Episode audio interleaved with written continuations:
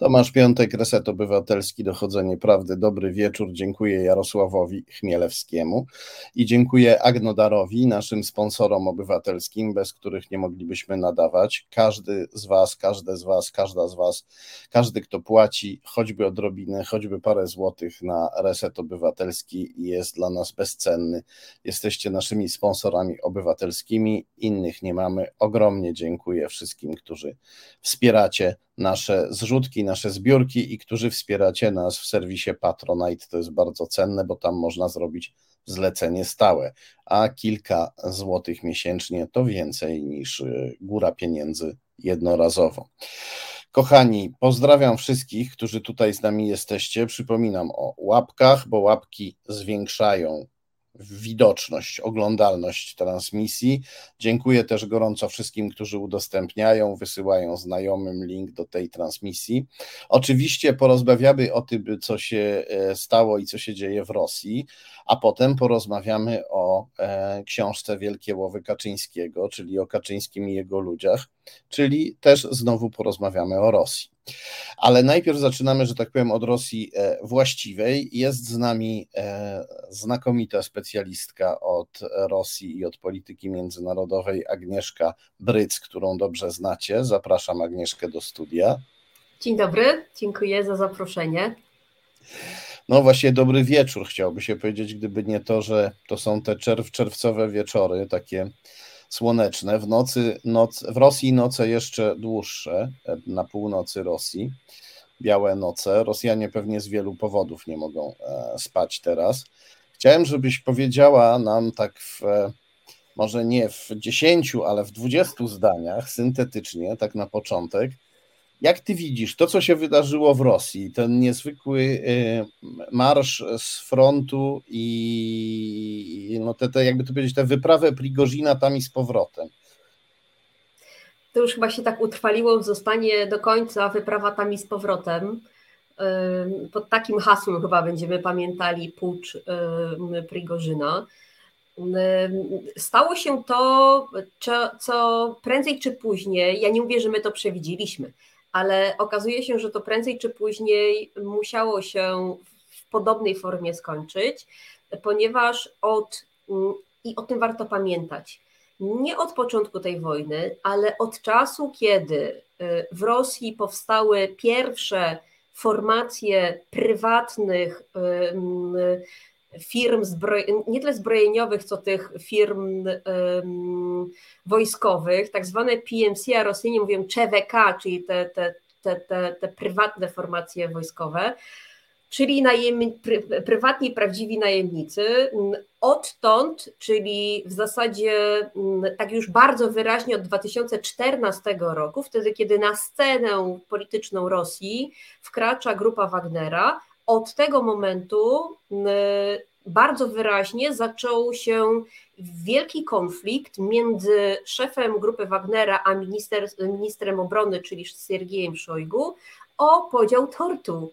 Ten podział tortu polega na tym, że Siergiej Szojgu e, pilnował interesów armii regularnej, legalnej, konstytucyjnej, pilnował interesów prawdziwego ramienia zbrojnego państwa, podczas gdy prezydent Putin pozwolił, bo grupa Wagnera nie jest grupą prywatną tak, w takim znaczeniu, że działa w interesie Prigorzyna, bo Prigorzyn jest swoistym słupem i on działa w interesie z, y, swojego protektora, czyli prezydenta Putina i całej prawda, tej kremlowskiej elity, czyli Prigorzyn i grupa Wagnera są częścią systemu, natomiast są częścią systemu poza systemem czyli poza rosyjskim ustawodawstwem. I to pozwalało... bardzo, proszę państwa, proszę państwa, proszę zapamiętać te słowa. Prigorzyn to część systemu poza systemem. To jest pozornie sprzeczne, ale to jest głęboko prawdziwe i za chwilę powiemy, co to dla nas może oznaczać w najbliższej przyszłości. Tak, bo to będzie miało znaczenie. Wyciągnięcie grupy Wagnera, czy w ogóle pozostawienie jej poza systemem prawnym w Rosji pozwoliło grupie Wagnera funkcjonować bez obciążeń rosyjskiego ustawodawstwa. Czyli zarejestrowano spółkę za granicą, e, ale ona funkcjonowała na podstawie pewnych takich drobnych luk prawnych także w Rosji. Oczywiście miała kryszę, czyli taką ochronę polityczną i bezpieczeństwa całego systemu, bo grupa Wagnera współpracowała z armią, współpracowała ze służbami rosyjskimi, z wywiadem, czyli z całym systemem i realizowała wszystkie te zadania, których nie mogła zrealizować legalnie rosyjska armia. Krótko mówiąc, jeżeli trzeba było zrobić e, trzeba było zrobić awanturę, to znaczy rozpocząć wojnę domową w Donbasie, czyli wywołać wywołać tą pierwszą wojnę, e, która dzisiaj jest kontynuowana, no to tymi siepaczami, którzy wywoływali wojnę domową, był, e, byli właśnie ludzie Prigorzyna. Jeżeli trzeba było wysłać e, kogoś do wsparcia interwencji rosyjskiej w Syrii, no to polecieli najemnicy. Jeżeli trzeba było chronić wataszków i dyktatorów w państwach afrykańskich, w Republice Środkowej Afryki, innych takich państwach jak Libia, e, no to lecieli tam, no to lecieli tam Wagnerowcy. I w rzeczywistości e, służyli oni od wszelkich zadań, e, takich, które znajdują się w ogóle poza prawem międzynarodowym, są nielegalne, są z założenia tajne i w zasadzie żaden rząd nie chciałby się do nich przyznać, nawet taki rząd jak ten na Kremlu. I efekt był taki, że mm, z czasem grupa Wagnera zaczęła rosnąć, obrastać nie tyle w siłę, co zdobywać nowych klientów, zdobywać pozycję, tak? Prigorzyn zaczął czuć się e, coraz bardziej, nie, nie, chcę powiedzieć silny, bo on wiedział, że on nie ma szans na to, żeby zostać ani oligarchą prawdziwym, ani taką wierchuszką rosyjską, e, natomiast mógł sobie wyrąbać e, kawał tortu. I ten kawał tortu zabierał mu sprzed nosa Siergiej Szojgu, który od początku funkcjonowania grupy Wagnera robił wszystko, żeby wszystkie formacje najemnicze Ministerstwo Obrony przejęło. To znaczy mm, mm, mm, robił wszystko, żeby one trafiły pod kontrolę taką ofic- takiej oficjalnej władzy. I moglibyście Państwo zapytać, a no dobrze, ale jeżeli walczy dwóch kogutów, to dlaczego prezydent Putin y, pozwalał im na to? I tutaj sztuka polega na tym, żeby mieć świadomość tego, że wojna tych obu panów, tych zwalczających się formacji powodowała, że y, prezydent Putin angażował w spór tych dwóch ambitnych polityków.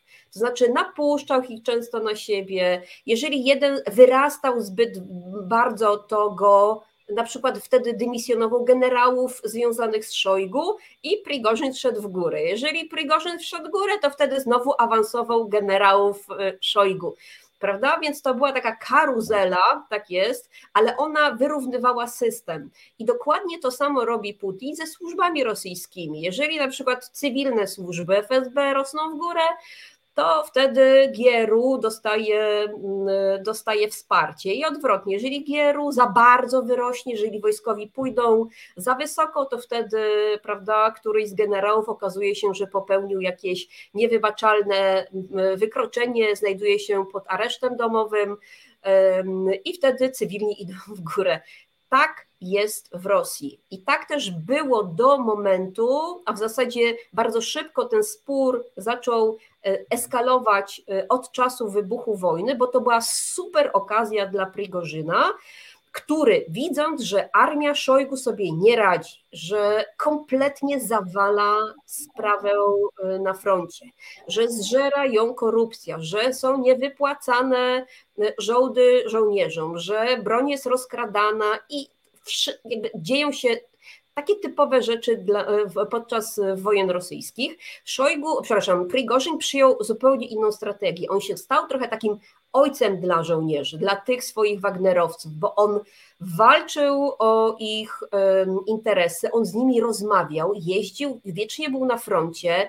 E, jeżeli doszło do jakiegoś wielkie, jakiejś wielkiej porażki, to on organizował im pogrzeby i na tych pogrzebach był e, kompletnie inny marketing. I okazało się, że coraz bardziej, znaczy on ma bardzo silną grupę lojalnych wobec siebie żołnierzy grupy Wagnera, tych najemników, ale jednocześnie coraz więcej żołnierzy z armii regularnej wsłuchiwało się w argumenty i w krytykę Prigozina, podzielało tą krytykę i szukało w Prigorzinie kogoś, kto będzie walczył o interesy i o prawa tych takich najmniejszych, tych najniższych rangą żołnierzy.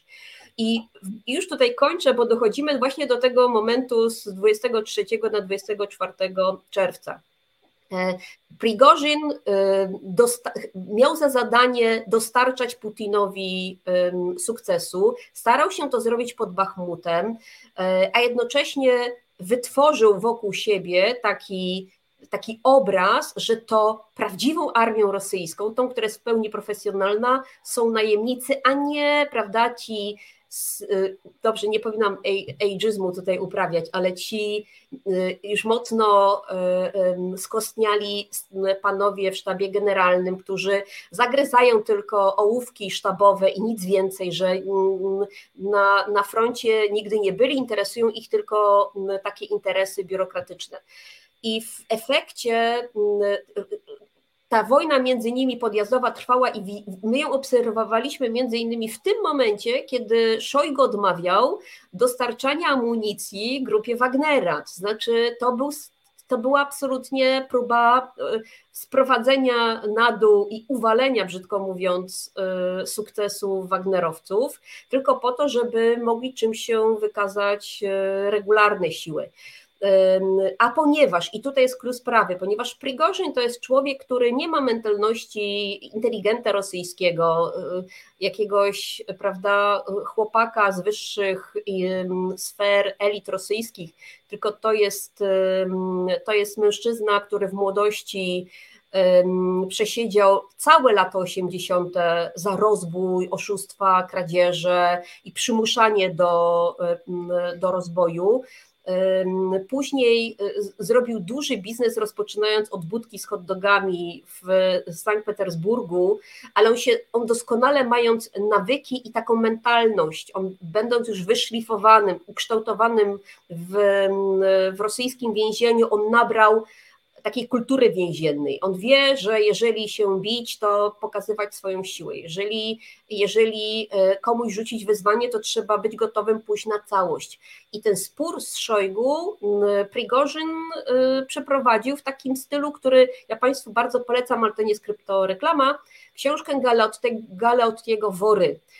I ona świetnie pokazuje, jak wygląda. Wory, czyli złodzieje po rosyjsku. Jest, jak wyglądają wory w zakonie, jak wygląda e, kodeks honorowy e, rosyjskiego świata kryminalnego.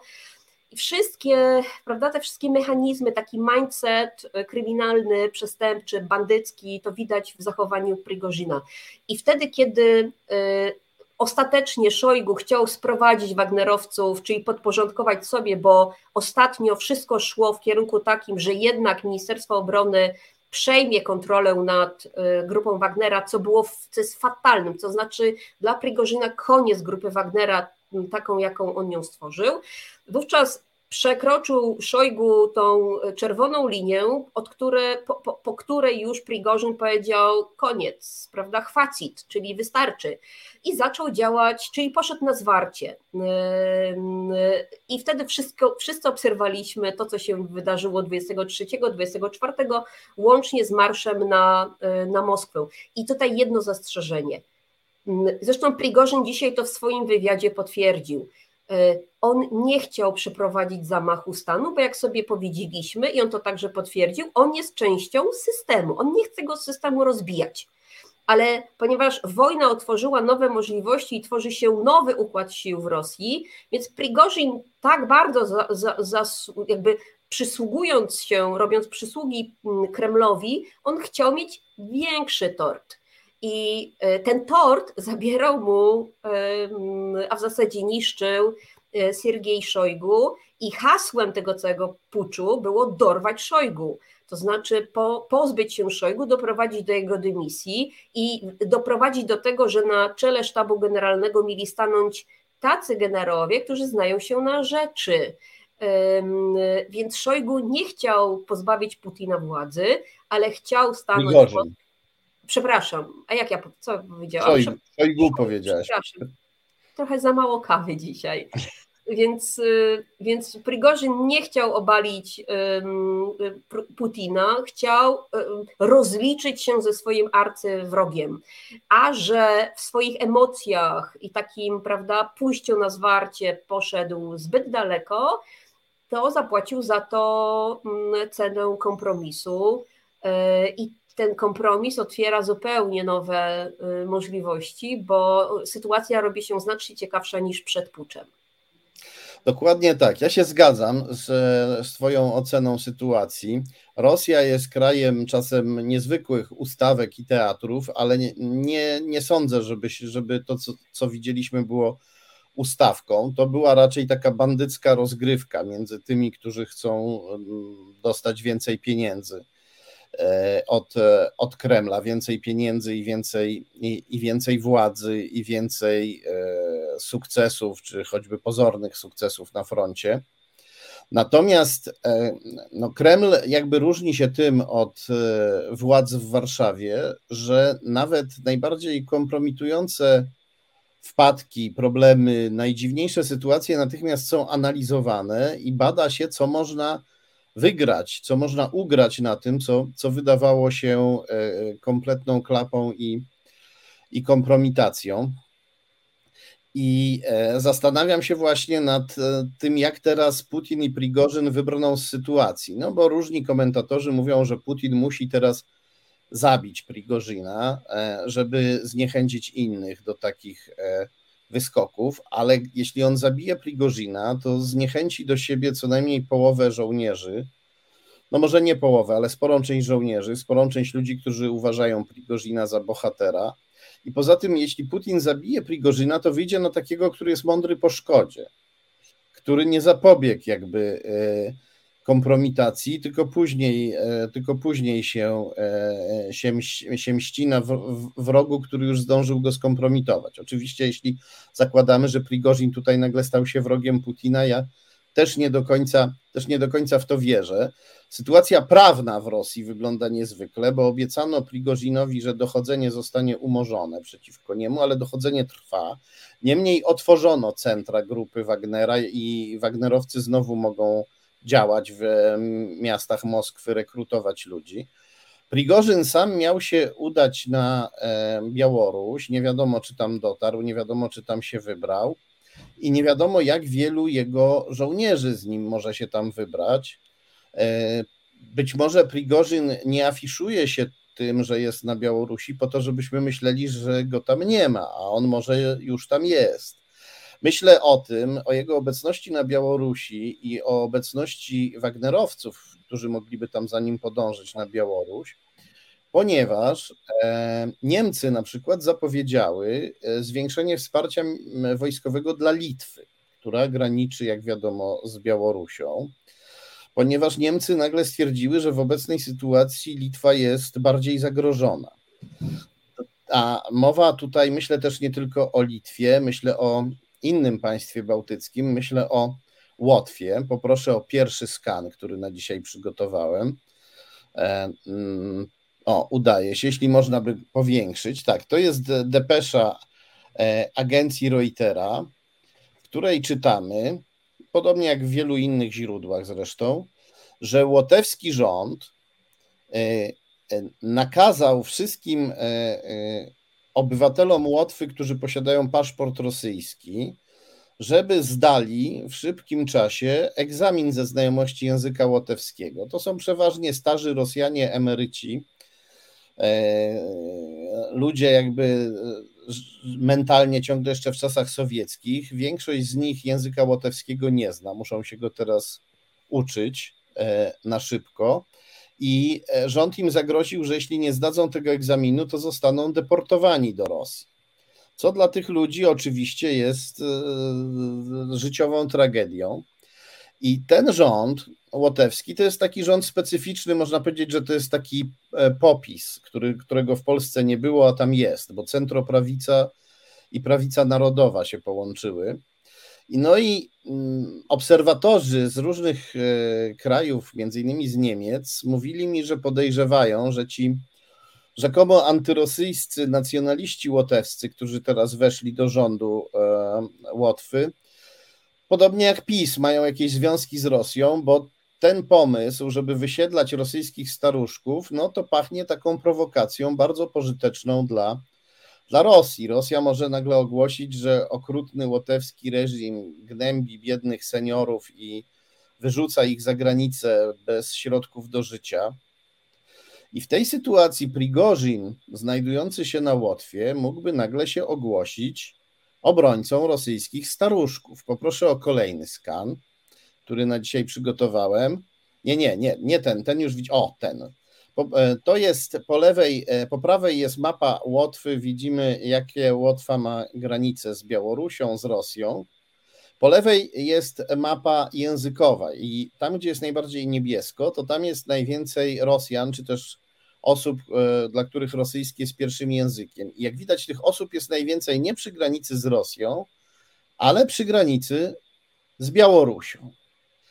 I co by się stało? Możemy już zdjąć ten skan. Co by się stało? To jest pytanie do ciebie, Agnieszko. Co by się stało, gdyby nagle Prigorzin ze swoimi Wagnerowcami wkroczył do Łotwy, ogłaszając się e, e, obrońcą rosyjskich staruszków z interwencją humanitarną, a Putin by wtedy powiedział: To nie moja sprawa, ja nie zaatakowałem NATO. Atak był z terytorium Białorusi i nie przeprowadziła go Białoruś, przeprowadził go Prigorzin, mój wróg, który chciał na mnie napaść. A niech sobie NATO samo z tym radzi. No, to są scenariusze, które na pewno mm, ty wpadłeś na scenariusz łotewski, ale mm, największą popularność zyskuje scenariusz białorusko-polski, ale on jest mm. bardzo podobny. Y, I to o tym nawet bardzo dużo Rosjanie mówią i dyskutują, i czasem, czasem sobie robią niezłe żarty z tego, jak bardzo państwa Europy mm, Środkowej i Wschodniej, czyli naszej części flanki wschodniej, bardzo przestraszyły się tego, że Prigorzin ostatecznie ma trafić, czy trafił już na Białoruś. To, czego realnie się możemy spodziewać, to nie tego, że Prigorzin ze swoimi siłami wejdzie i coś ogłosi, tak jak kiedyś to ogłaszał Szamil Basajew, wkraczając z Czeczeni na przykład do, nie wiem, do Inguszetii czy do Dagestanu, e, to, to, to nie ten jakby styl takiego uprawiania rajdów, tak, to, to Prigorzyn nie będzie niczego ogłaszał, znaczy grupa Wagnera, jeżeli będzie działała w taki sposób, to nie będzie niczego ogłaszała, nie będzie niczego przyjmowała, ale ona będzie po to, żeby zachowywać się w sposób taki siejący chaos, Czyli jeżeli wejdą, to zniszczą jakieś, e, jakąś infrastrukturę, zademonstrują swoją obecność. Chodzi klasycznie o to, aby wywołać efekt psychologiczny. I jeżeli zdarzyłyby się takie incydenty, to wówczas. A zobaczmy na przykład przed Polską e, wybory jesienne, to wówczas jakby to się przekładało na przykład na antyukraińskie postawy, tak? Czy na przykład nie wywołałoby czegoś takiego, jak takie postawy w stylu, a po co mieszamy się w tę wojnę? Po co nam grup, grupa Wagnera e, przenikająca, przenikająca przez granicę, e, e, nie bądźmy tacy do przodu. To nie nasza wojna. Tak. Znamy już te hasła. Tak, to by wzmocniło Konfederację, ale wzmocniłoby też PiS, ponieważ niestety PiS wdrukował Polakom e, w głowy, że jest rzekomo antyrosyjski. Niestety media i opozycja bardzo niewiele robią, żeby Polaków wyprowadzić z tego błędu. I PiS ten prezent od Putina zapewne przyjmie z pocałowaniem ręki. Oczywiście całować jego rąk na publicznie i jawnie nie będzie, ale PiS będzie głosił, że teraz wszyscy musimy się skupić wokół rządu, który przecież jest taki strasznie antyrosyjski i, i tylko rząd PiS nas uratuje przed grupą Wagnera. Polacy niestety mają skłonność do wierzenia w takie bajki. E, I w ten sposób PiS, w ten sposób Putin wzmocniłby rękami Prigozina i PiS i Konfederację, czyli dwie partie antyzachodnie, dwie partie, które działają w interesie Kremla, choć każda trochę inaczej. Ale mogę ci, jeżeli pozwolisz, wtrącę, to nawet jest tak, że taki efekt flagi jest zawsze czymś naturalnym. E, naturalnym w tym sensie, że jeżeli powstaje zagrożenie, to bez względu na to, kto, jaki rząd rządzi e, i dochodzi do jakiegoś incydentu, to ten efekt flagi zawsze wzmacnia władzę tak, bo to one są odpowiedzialne za bezpieczeństwo i to one konsolidują. Więc ten efekt flagi zawsze, i w tym przypadku chodzi o Prawo i Sprawiedliwość, on działałby na rzecz tych, którzy skutecznie zapewnialiby albo przynajmniej stwarzaliby takie poczucie, mm, poczucie bezpieczeństwa. E, można by powiedzieć, że to, to, to jest, znaczy sytuacja jest na tyle skomplikowana, że tu ja nie chcę straszyć, bo tu nie o to chodzi, ale mm, mm, to są realne, to są realne ryzyka, które my musimy, y, przynajmniej ci, którzy zajmują się sprawami bezpieczeństwa, poważnie brać pod uwagę, y, bo jak y, najlepiej nie skłócić Polaków, jak na przykład nie podsycając antyukraińskich postaw. Jak na przykład, i to jest to, czym się zajmują, znaczy do jakiego efektu dążą takie działania, prawda? Takie, takie rejderstwo Y, jeżeli ono miałoby miejsce, jak nie podważyć zaufanie obywateli do państwa, do instytucji państwa. Tak, to, to już nawet nie o sam PiS chodzi, to jest uderzenie głębiej w samą strukturę państwa. Tak? Jeżeli mamy, mielibyśmy mm, do czynienia z takimi incydentami, zresztą y, y, one miały taką, taki potencjał w przypadku mm, tego słynnego incydentu pod pod Lublinem, nie pamiętam jak się ta miejscowość, przewodów, tak, pod przewodowym, a później ta słynna, ten słynny pocisk rakietowy pod y, Bydgoszczą, ale jeżeli doszłoby do takiego incydentu i faktycznie grupa Wagnera w sposób świadomy, w jakiś sposób przeniknęłaby i zademonstrowała swoją obecność, siejąc zamęt, no to, no to efekt byłby taki, że oczywiście z jednej strony rząd Prawa i Sprawiedliwości miałby podstawy do tego, żeby wzmacniać efekt flagi, konsolidować wokół siebie obywateli, ale z drugiej strony byłby ten efekt taki, prawda, negatywny dla nich, czyli taka duża krytyka, czyli pod, podważanie zaufania obywateli do państwa, czyli krytyka, a dlaczego oni przeszli, prawda, dlaczego, gdzie, gdzie są te nasze, prawda, siły... Ale nie, nie, PiS, PiS rozwiązuje ten problem. To, że oni przeszli przez granicę, to jest wina lewactwa, które osłabiało naszych pograniczników, którzy tam już od dwóch lat walczą z hordami. Ja tutaj, jak ty zaczęłaś mówić o tym, że Prigorzin mógłby się wybrać na naszą granicę, to ja od razu wyobraziłem sobie taki scenariusz, że nie, e, była kiedyś taka powieść, potem film, potem e, serial, nazywał się Szkarłatny Kwiat, o szlachetnym przemytniku, który tam 200, e, ponad 200 lat temu we Francji E, łapie e, e, ofiary reżimu skazane na gilotynę i przemyca je do Anglii i tak dalej. I teraz sobie wyobraziłem, że Prigorzin próbuje wystąpić w roli takiego szlachetnego przemytnika, który na przykład dokonuje jakichś punktowych uderzeń na tę naszą granicę polsko-białoruską odrutowaną, po to, żeby przepuszczać tych uchodźców. To jest znowu byłaby interwencja humanitarna ale to by doprowadziło do niezwykłej wściekłości w pewnych nacjonalistycznych kręgach w polskich miastach. I to by mogło doprowadzić do wzrostu nienawiści wobec imigrantów o innym kolorze skóry. To mogłoby doprowadzić do jakichś pogromów nawet. I to też byłoby dla Rosji to byłby cudowny prezent. Nie wiem, czy z tymi te pogromy to mi się kojarzą tylko ostatnio z Huwarą. Tam się dzieją ciekawe rzeczy. E, ale ja nie wiem, czy, czy, czy, czy tak daleko bym poszła, mówiąc o, mówiąc o pogromach, ale na przepraszam, pewno. Przepraszam, przepraszam, ale tutaj dodam. E, mhm. Niestety Polska jest krajem, który ma dość świeżą, bo powiedzmy tam może dwustuletnią, ale jednak ma tradycję pogromów. I były nie tylko pogromy Żydów, ale jeszcze kilkadziesiąt lat temu były pogromy Cyganów w Koninie, w Muławie w jeszcze 20 lat temu doszło do małego, yy, ale niebezpiecznego pogromu satanistów, jak to nazywano w Płocku, gdzie biegali yy, mężczyźni po mieście i bili innych mężczyzn. Jak złapali kogoś mężczyznę z długimi włosami, to bili, bo im się uroiło, że to sataniści, co to porywają dzieci, żeby je zabijać w trakcie czarnych mszy. Więc ja tak do końca ja wiem, że pogrom to ryzykowne słowo, ale ja myślę, że mm, no, nie wykluczałbym niestety takich, e, takich możliwości. Na pewno ktoś może chcieć nas do tego pchać. Nie no, każda destabilizacja i każdy, każdy nowy konflikt i pogłębienie sporów między Polakami jest w interesie wrogów państwa polskiego. To, to jest jasne. I warto pamiętać, że doskonałą okazją do takich e, operacji są zbliżające się wybory. I one są, i to już widać nawet po tym, jeżeli Państwo, nie wiem, przeglądacie czasem rosyjskie media społecznościowe, czy w ogóle rosyjskie media, to tam im bliżej wyborów, no to temat Polski y, trafia coraz częściej na te pierwsze mm, czołówki mm, różnych mm, portali czy, czy gazet. Polska jest zawsze tym takim przykładem bardzo na anty, tak? My jesteśmy trochę tak jak Ukraina, tylko tyle, że Ukraina jest takim narzędziem w rękach anglosasów, a my jesteśmy najwierniejszym sojusznikiem anglosasów, takim trochę wy, wysuniętym przyczółkiem w tej części Europy.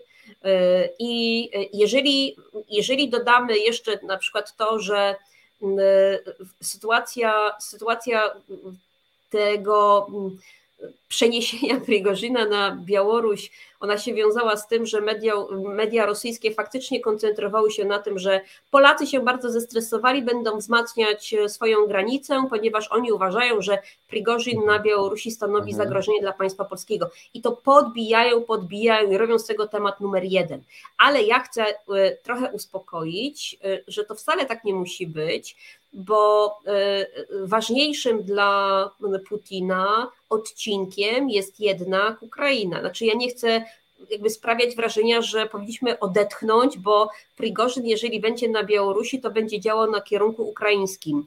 Niestety y, ważniejsze, ważniejsza, jest, y, ważniejsza jest Ukraina i to, czego my się możemy spodziewać, no to faktycznie takich działań grupy Wagnera, ale od północy w kierunku, mm, w kierunku Ukrainy, czyli nękanie Ukrainy od tego starego, ale, mm, ale nowego kierunku północnego, to wcale nie byłoby, to wcale nie jest dobra wiadomość dla Ukrainy, no bo jakby nie było, grupa Wagnera jest tą formacją bardzo wprawioną, a jeszcze takie bardzo intensywne rozciąganie frontu, no, to odciąga jednak siły od, tych koncentra- od tej koncentracji na wschodzie i na południu. Więc y, ja myślę, że granica polska, oczywiście państwo polskie musi reagować i musi się tutaj zabezpieczać i dmuchać na zimne, to jest jasne. Y, Łotysze robią dokładnie to samo, tylko robią trochę w swoim stylu, ponieważ oni mają problem podwójny. My nie mamy mm, mniejszości rosyjskojęzycznej na swoim terenie, a Łotysze znacznie wcześniej, zresztą tak jak państwa bałtyckie, znacznie wcześniej niż Ukraina, zidentyfikowały obecność mniejszości rosyjskojęzycznej jako zagrożenie dla e, tożsamości państwa. Stąd często utrudnienia w otrzymywaniu obywatelstwa i stąd takie obostrzenia dla tych, którzy mają paszporty jeszcze radzieckie, którzy mówią po rosyjsku. E, ich się prawda? Oni są, oni są tymi obywatelami, którzy, na, na których państwo spogląda mm, no, trochę im na ręce patrzy. To jest trochę tak, jak powiedział y, nowy prezydent Czech, tak, że Rosjanie przybywający mm, w Europie Zachodniej powinni znajdować się pod szczególnym zainteresowaniem służb bezpieczeństwa. I jemu nie chodziło o to, żeby wszystkich tych Rosjan skanować, ale Pamiętajmy, że w całej masie wiel tej wielkiej fali ucieczki Rosjan e, przed mobilizacją, czy przed prawda, tymi wielkimi kryzysami, wtedy, kiedy Rosjanie za, zapychali granicę tą lądową, a także wykupywali wszystkie bilety lotnicze, uciekali gdzie można, no to znając państwo rosyjskie, służby rosyjskie, Razem z nimi oczywiście wyleciała cała masa zadaniowanych albo oficerów, albo współpracowników służb. Nie, nie, ja się, ja się, mhm. ja się absolutnie zgadzam, że monitorować trzeba. E, także tych staruszków na Łotwie trzeba monitorować. Natomiast wyrzucenie ich w masie to nie jest moim zdaniem to dobry tak, pomysł. I, e, I ja bym się nie koncentrował na staruszkach. Ja myślę, że wielu, wśród wielu młodych e, Rosjan mówiących po łotewsku i, i, i, i czynnie uczestniczących w życiu Łotwy, no to tam e, myślę, tam bym monitorował silniej być może nawet, bo tam oczywiście y, ryzykowałbym, że monitoruję wielu ludzi dobrej woli, którzy zupełnie szczerze chcą być Łotyszami, chcą być lojalnymi obywatelami Łotwy, ale myślę, że, w, że agenci, którzy się jakby w tę grupę e, młodszą i bardziej aktywną wcisnęli, no to będą znacznie bardziej niebezpieczni. Tak, ale pamiętajmy, my mamy takie wyobrażenie pięknej emigracji rosyjskiej. Ona w znacznym stopniu jest piękna, bo, mm, bo e, zawsze z Rosji uciekała inteligencja, zawsze z Rosji uciekali intelektualiści. Dzisiaj także to tak wygląda, ale pamiętajmy, że często jest tak, że ci intelektualiści piękni, prawda, ci tacy liberałowie rosyjscy, oni są jednak e, liberałami rosyjskimi, E, czyli mm, oni są wyuczeni rosyjskiego imperializmu, oni może mają mm, jakby silniejsze granice i wiedzą, wiedzą czym jest imperializm, czym jest kolonializm, natomiast my od początku wojny naprawdę obserwujemy różne przedziwne zachowania wielkich celebrytów opozycji rosyjskiej, którzy prawda, zachowują się w sposób typowo wielkoruski, i to bardzo zniechęca do prawda, tej emigracji rosyjskiej, może nie tyle świat zachodni, ale przede wszystkim Bałtów, bo tam jest e, ta wielka fala emigracyjna. W Polsce tego nie ma, bo my jesteśmy państwem mocno takim wrażliwym pod tym punktem, na, na tym punkcie. E, no ale już nawet na Rosję i na Rosjan przede wszystkim zupełnie inaczej patrzą, coraz bardziej, nie chcę powiedzieć trzeźwo, ale tak mm, z mniejszym sentymentem i w, w mniej romantyczny sposób, nawet społeczeństwa zachodnioeuropejskie. To widać e, i o na przykład o tej białej emigracji mówi się coraz bardziej językiem Bączkowskiego, takiego polskiego sowietologa, którego polecam jako klasyk tym wszystkim, którzy się interesują tym, jak zrozumieć Rosję. Bączkowski, jak mało kto ją rozumiał, więc y, zawsze warto sięgnąć do tej książki także. Y, I on zawsze mówił, że pod tą, prawda, w tym płaszczu pięknego, y, pięknego białego emigranta, który, który mówi językiem Tołstoja, Czajkowskiego, kryje się wielkorus. I to, I to się to niestety to także widać, więc to powiedzmy tak, y, y, y, mamy dzisiaj z tym, coraz bardziej jesteśmy tego świadomi i mnie na przykład cieszy to, że państwa zachodnie mówią otwarcie o mm, potrzebie zmierze, zmierzenia się Rosji z problemem własnego kolonializmu. O tym kiedyś w ogóle nie było szans, żeby powiedzieć, bo przecież jeżeli ktoś mówił o Rosji kolonialnej, to nasi koledzy na Zachodzie pukali się w głowę i mówili albo jesteście histerykami wschodnioeuropejskimi. No jedyny, jedynie Aleksander Etkind y, w swojej super książce mm, o wewnętrznej kolonizacji, on się przebił na zachodzie, tak? Ale, ale y, ale on był znany tylko i wyłącznie w środowisku sowietologów i wschodnioznawców, a nie w takim szerokim, y, w szerokim kręgu elit zachodnioeuropejskich no, mało jest równie kolonialnych mocarstw jak Rosja. E, jakieś 85 e, do 90% terytoriów Rosji to są terytoria podbite w ciągu kilkuset lat. I tam ludzi mordowano albo wynaradawiano, albo zsyłano coraz dalej i dalej. No i każdy e, etnograf, lingwista o tym wie, bo etnograf czy lingwista patrzy sobie na mapę językową świata, jak ona wyglądała w 1600 roku i jak wygląda dzisiaj. I tam, gdzie teraz są jednolite niemal plamy języka rosyjskiego, to kilkaset lat temu było wielokolorowo od plamek różnych języków, które dzisiaj często wymierają albo już, e, albo już wymarły.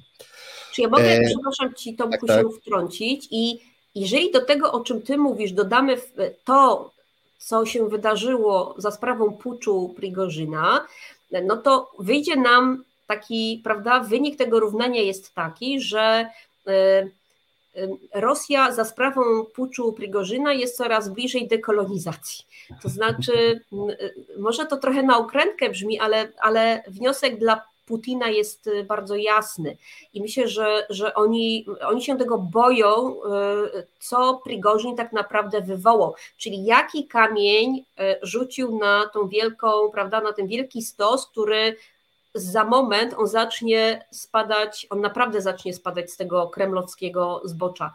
Rzecz polega na tym, że y, Putin, który stojąc między młotem a kowadłem, między wyborem złym a gorszym, y, czyli dogadać się z, z Prigozinem, czy go po prostu dobić, zbombardować jego siły, y, Putin się wycofał, tak? On Prigorzyn był gotowy na zwarcie, ale tym, który mrugnął, tym, który, prawda, powiedział, zachował się racjonalnie, to znaczy nie chciał wielkiego rozlewu krwi, jako pierwszy był Putin. To tak. on prawda? I to jest ważne. I gdyby był zachodnim przywódcą, to wszyscy by powiedzieliby, to wszyscy powiedzieliby, jaki mądry przywódca, ale tak. w Rosji ale... to jest raczej powód do wstydu.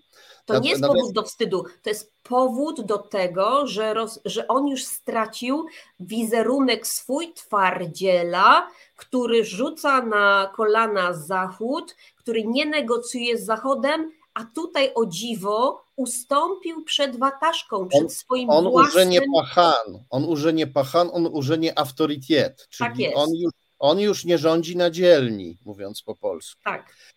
E, no ale teraz być może Putin e, sobie kombinuje, że odzyska e, autorytet, jeżeli zmusi Prigozina, żeby ten ruszył z jakąś samobójczą misją, żeby odpokutować swoją winę, czyli pośle go do tak zwanego sztrafbatu.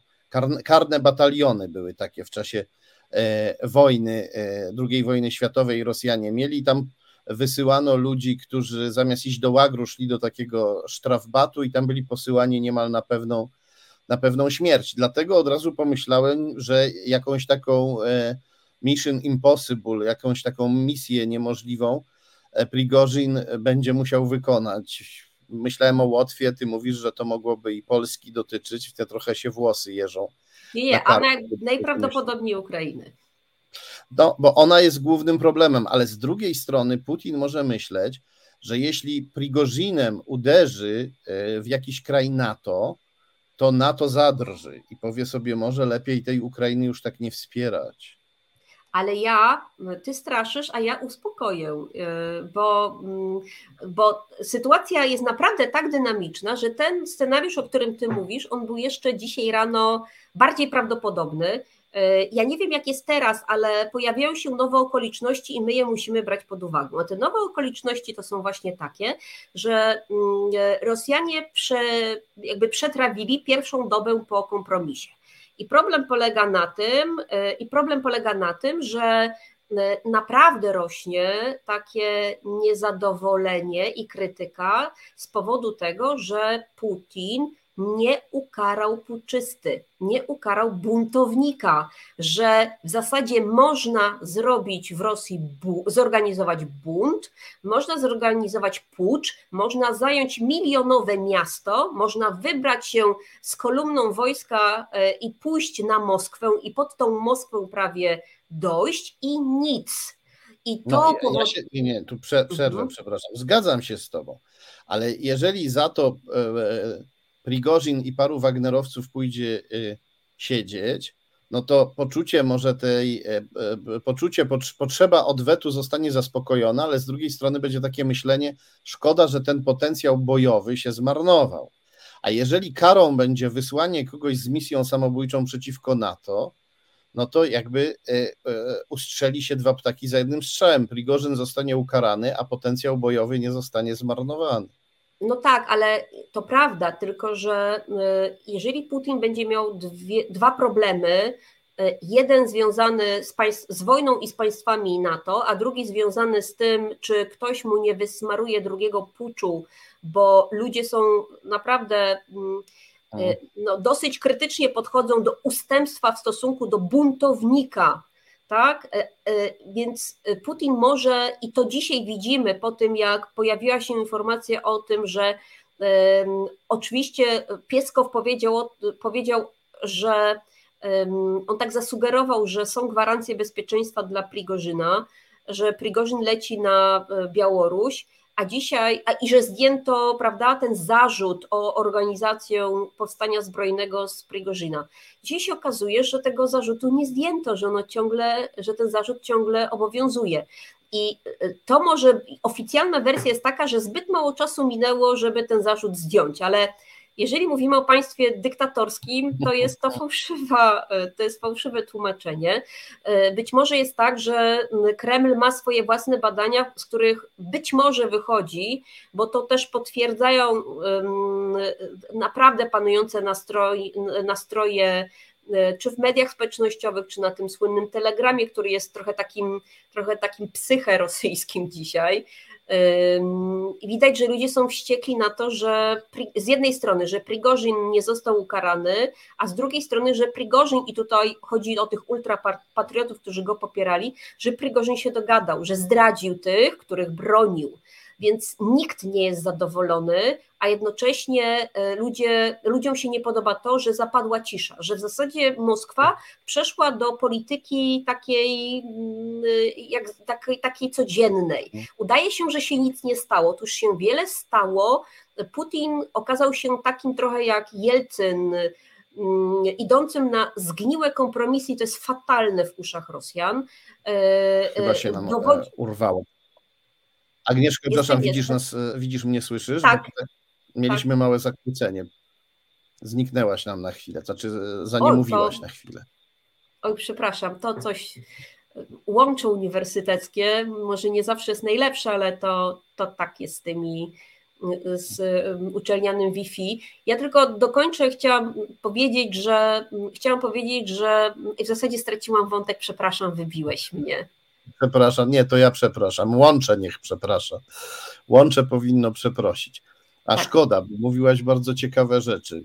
Mówiłaś, że wszyscy są źli i ci, co A, tak. E, nie chcieli Jestem temacie już. Chcieli tak.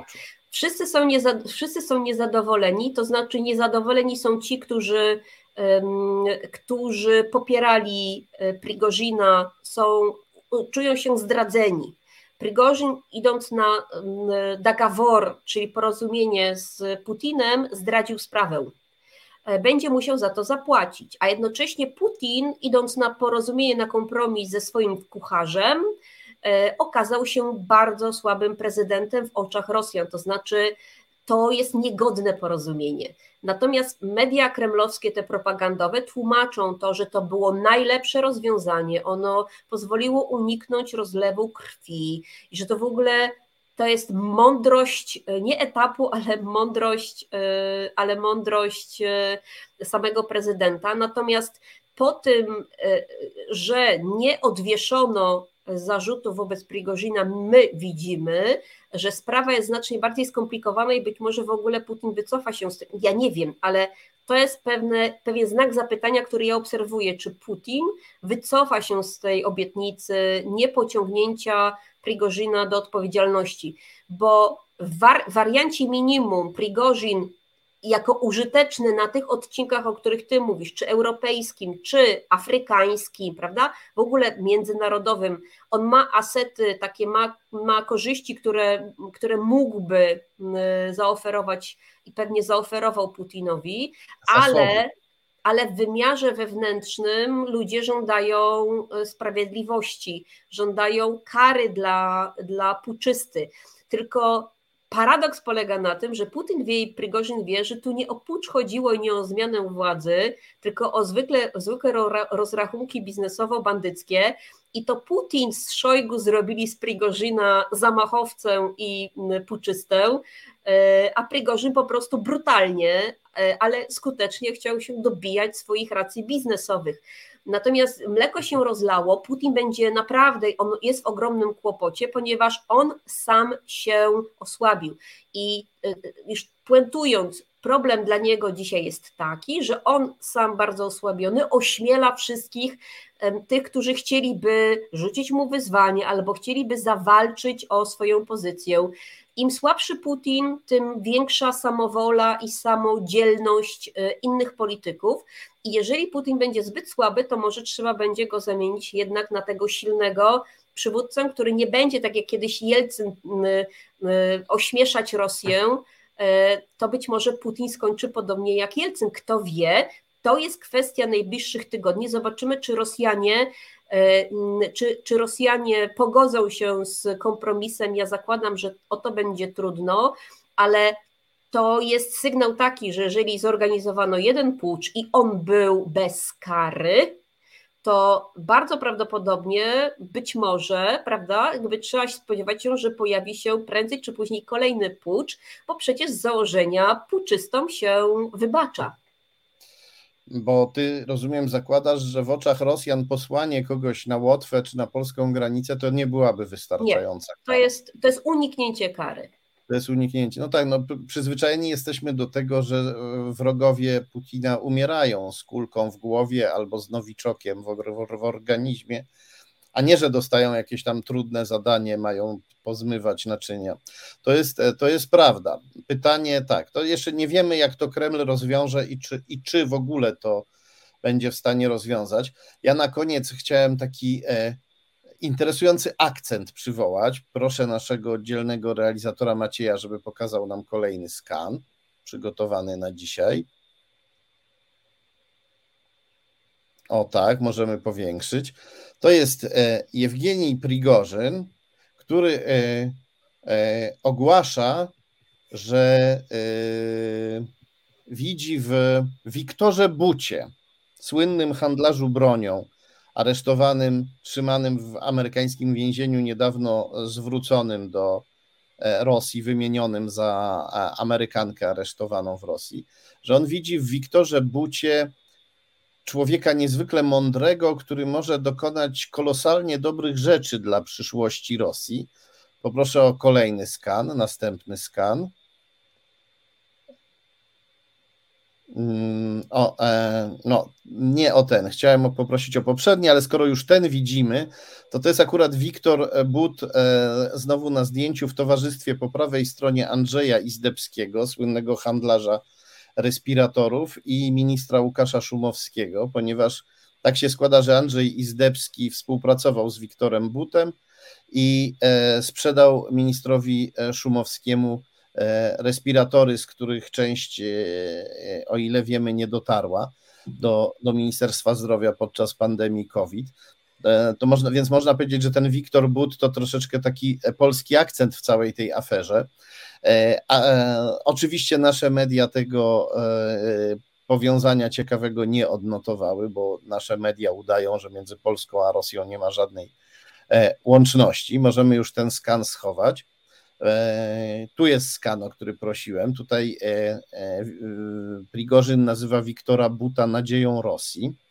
Chciałem Cię spytać, jak Ty taką osobliwość oceniasz? O, o co tu mogło chodzić? Dlaczego nagle Prigorzyn lansuje Buta jako, nie wiem, nowego rosyjskiego bohatera, nowego rosyjskiego lidera?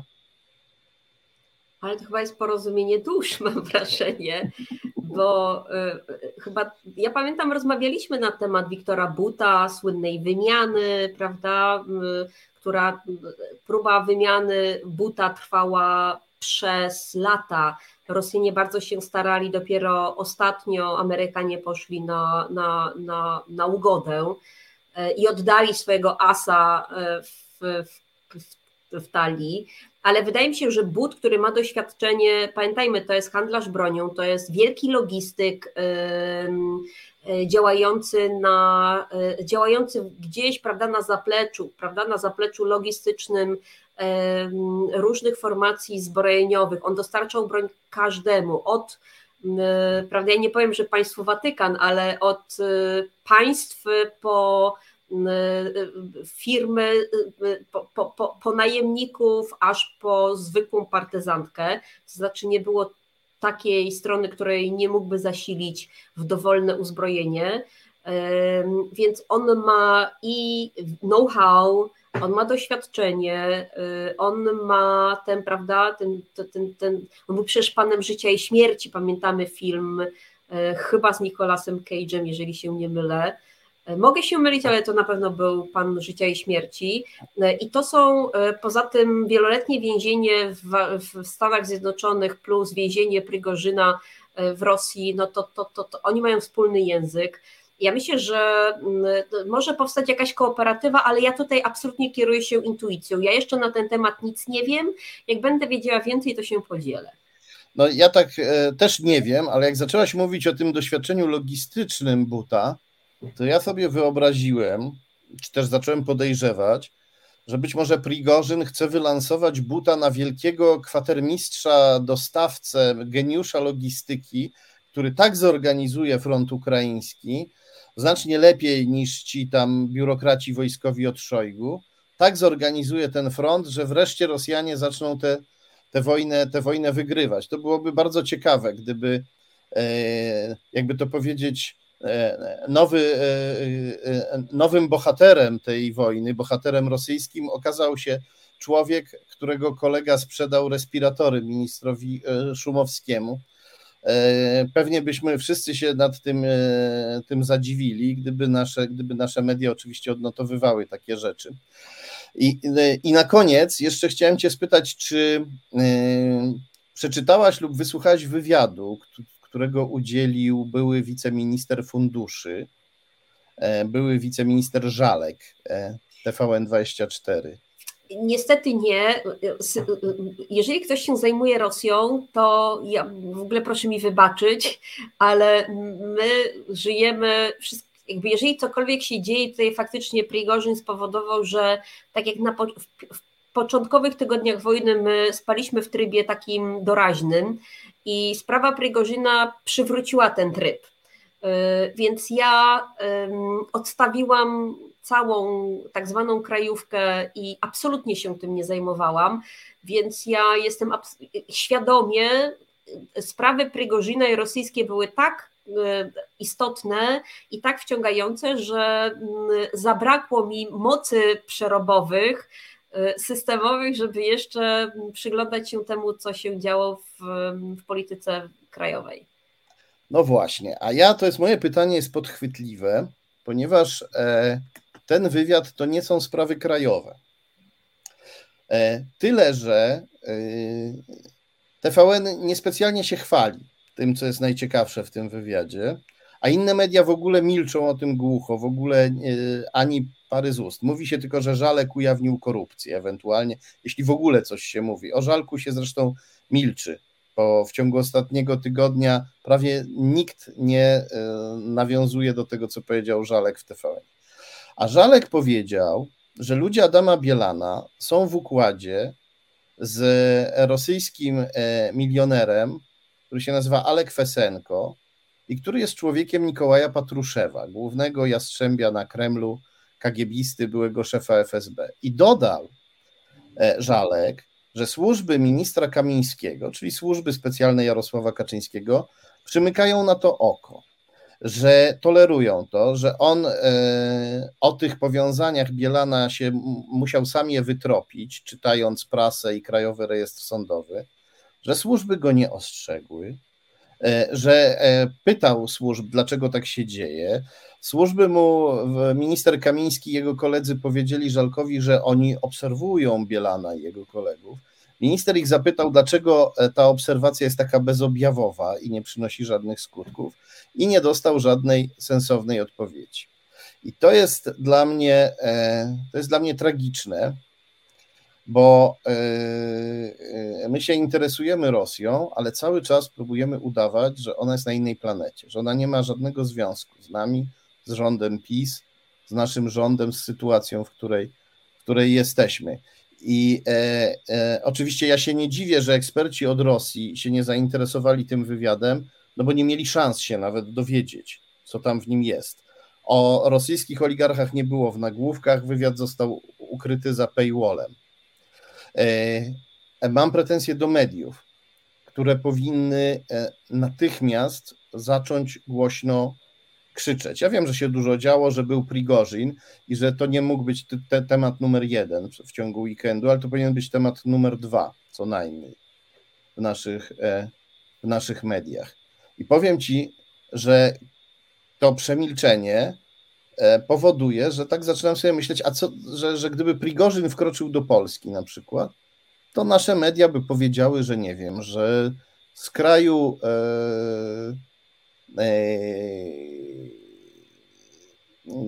z krajów Unii Eurazjatyckiej przyjechała grupa turystów. No teraz oczywiście żartuję sobie, ale mam wrażenie, że, że, że staliśmy się mistrzami świata w bagatelizowaniu. A ja, y, jeżeli mogę, to wydaje mi się, że, bo to jest moje doświadczenie z rozmów z Rosjanami, e, że to Rosjanie, tak jak my patrzymy na Rosję, pewne rzeczy sobie wyolbrzymiamy, tak i Rosjanie wyolbrzymiają postawy e, Polaków. I y, ja mam wrażenie, że jeżeli mieliby gdzieś, Prigorzyn miałby gdzieś mm, prowadzić jakieś awanturnicze zachowania, to myślę, że Polska nie poszłaby na pierwszy ogień. Znaczy on by przetestował to na odcinku słabszym, e, czyli na odcinku państw na przykład bałtyckich czy innym. E, e, Rosjanie boją się takiej konsolidacji Polaków, nastawienia zdecydowanie krytycznego w stosunku do Rosji i takiej, prawda, tej wrażliwości na agresję rosyjską to z założenia nie skończyłoby się dla sabotażystów dobrze e, i Rosjanie mają tego świadomość. Znaczy, to, to można krytykować takie postawy mm, konsolidacji wokół flagi, ale Rosjanie to jest czynnik odstraszający. Rosjanie się tego boją, bo oni wiedzą, że można wejść tam, gdzie społeczeństwo jest skłócone, gdzie społeczeństwo na przykład jest przysiągnięte e, mniejszością rosyjskojęzyczną, jest takie, prawda, o e, mało klarownej tożsamości.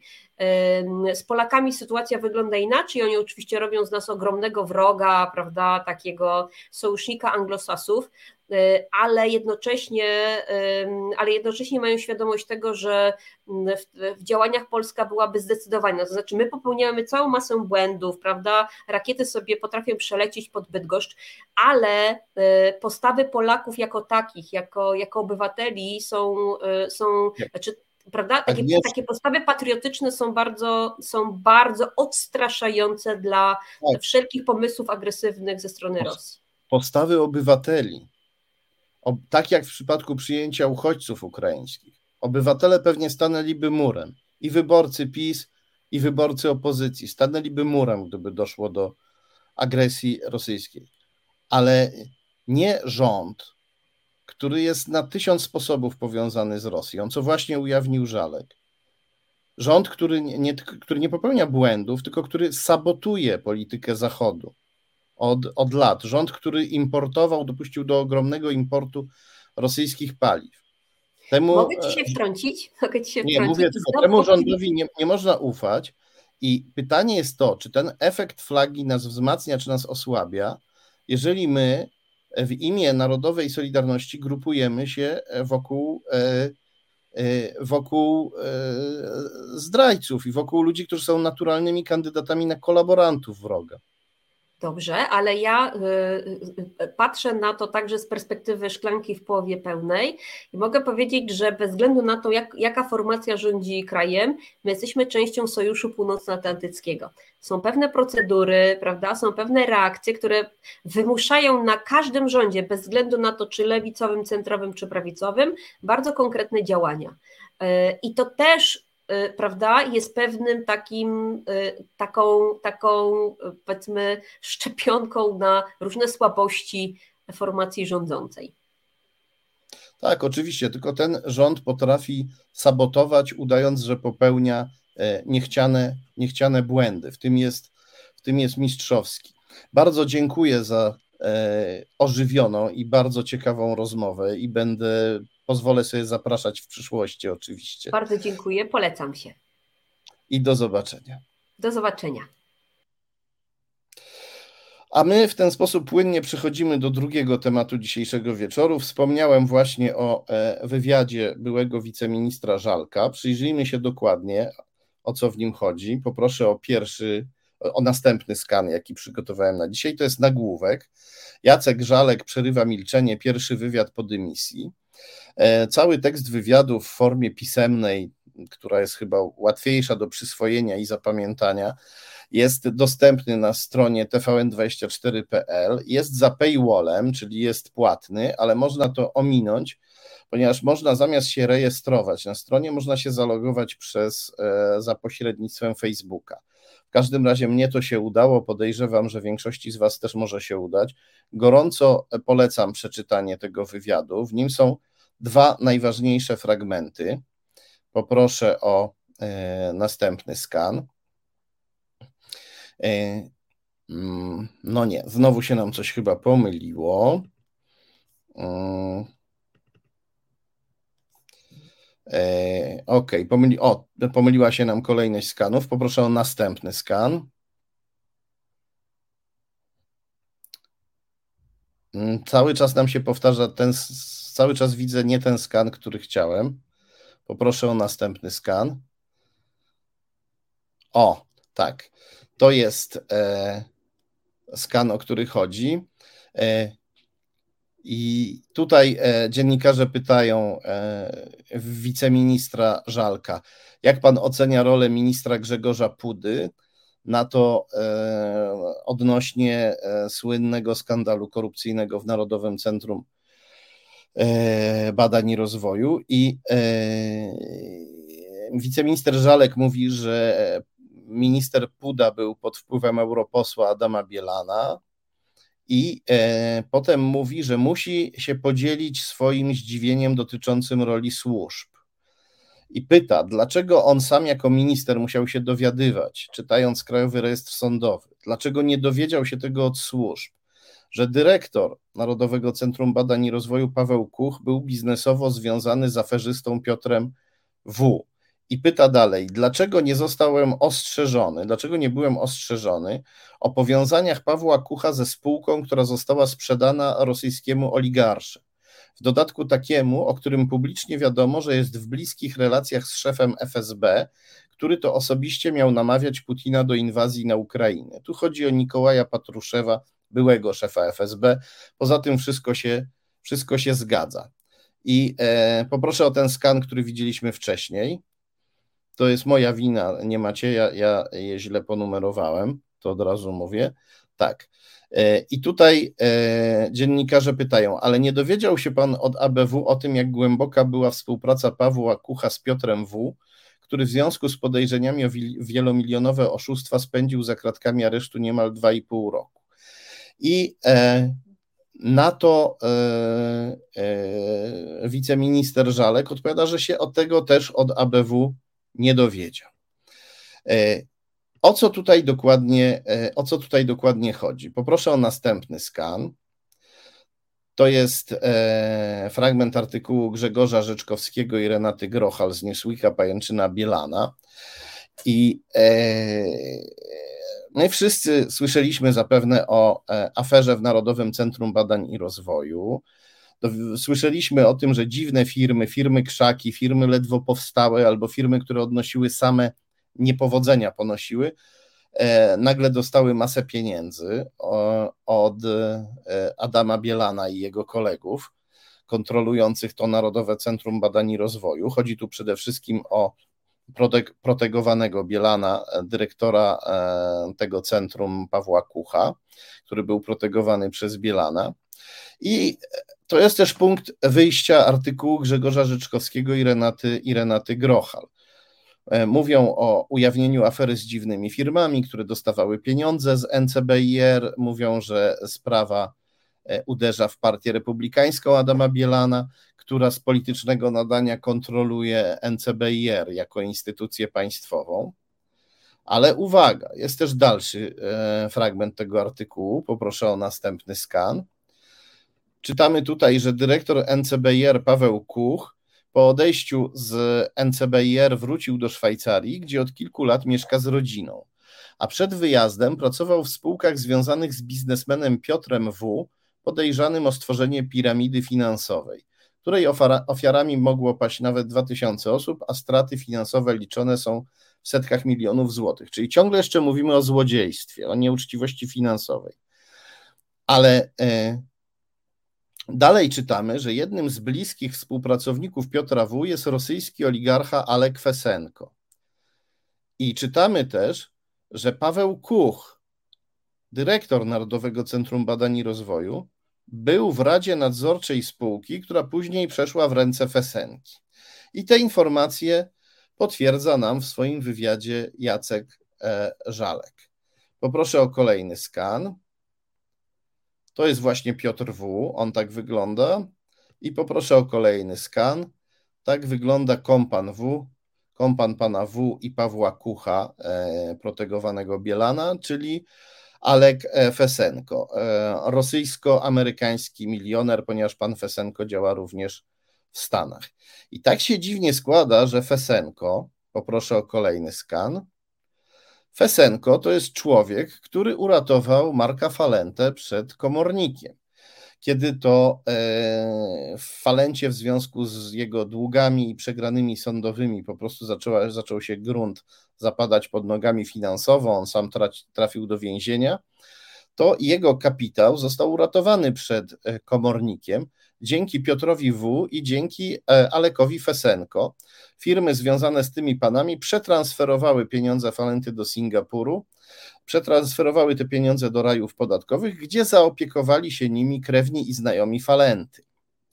E, to, co widzimy, to nagłówek świetnego artykułu Grzegorza Rzeczkowskiego na ten, na ten temat. Więc takich kolegów ma Adam Bielan zaufany człowiek e, e, prezesa.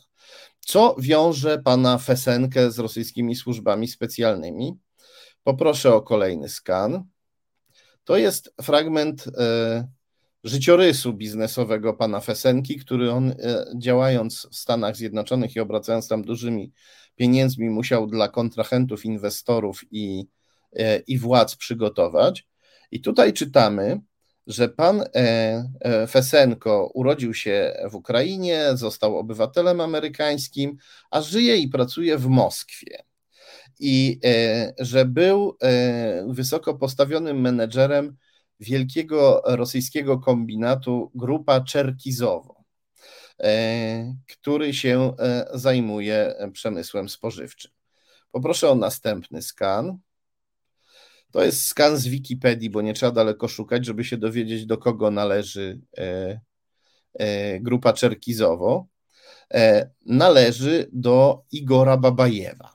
To rosyjski oligarcha, kolejny oligarcha, większy oligarcha niż pan Fesenko, bo pan Fesenko to jest taki sobie mały oligarcha. Babajew to jest taki oligarcha całą gębą.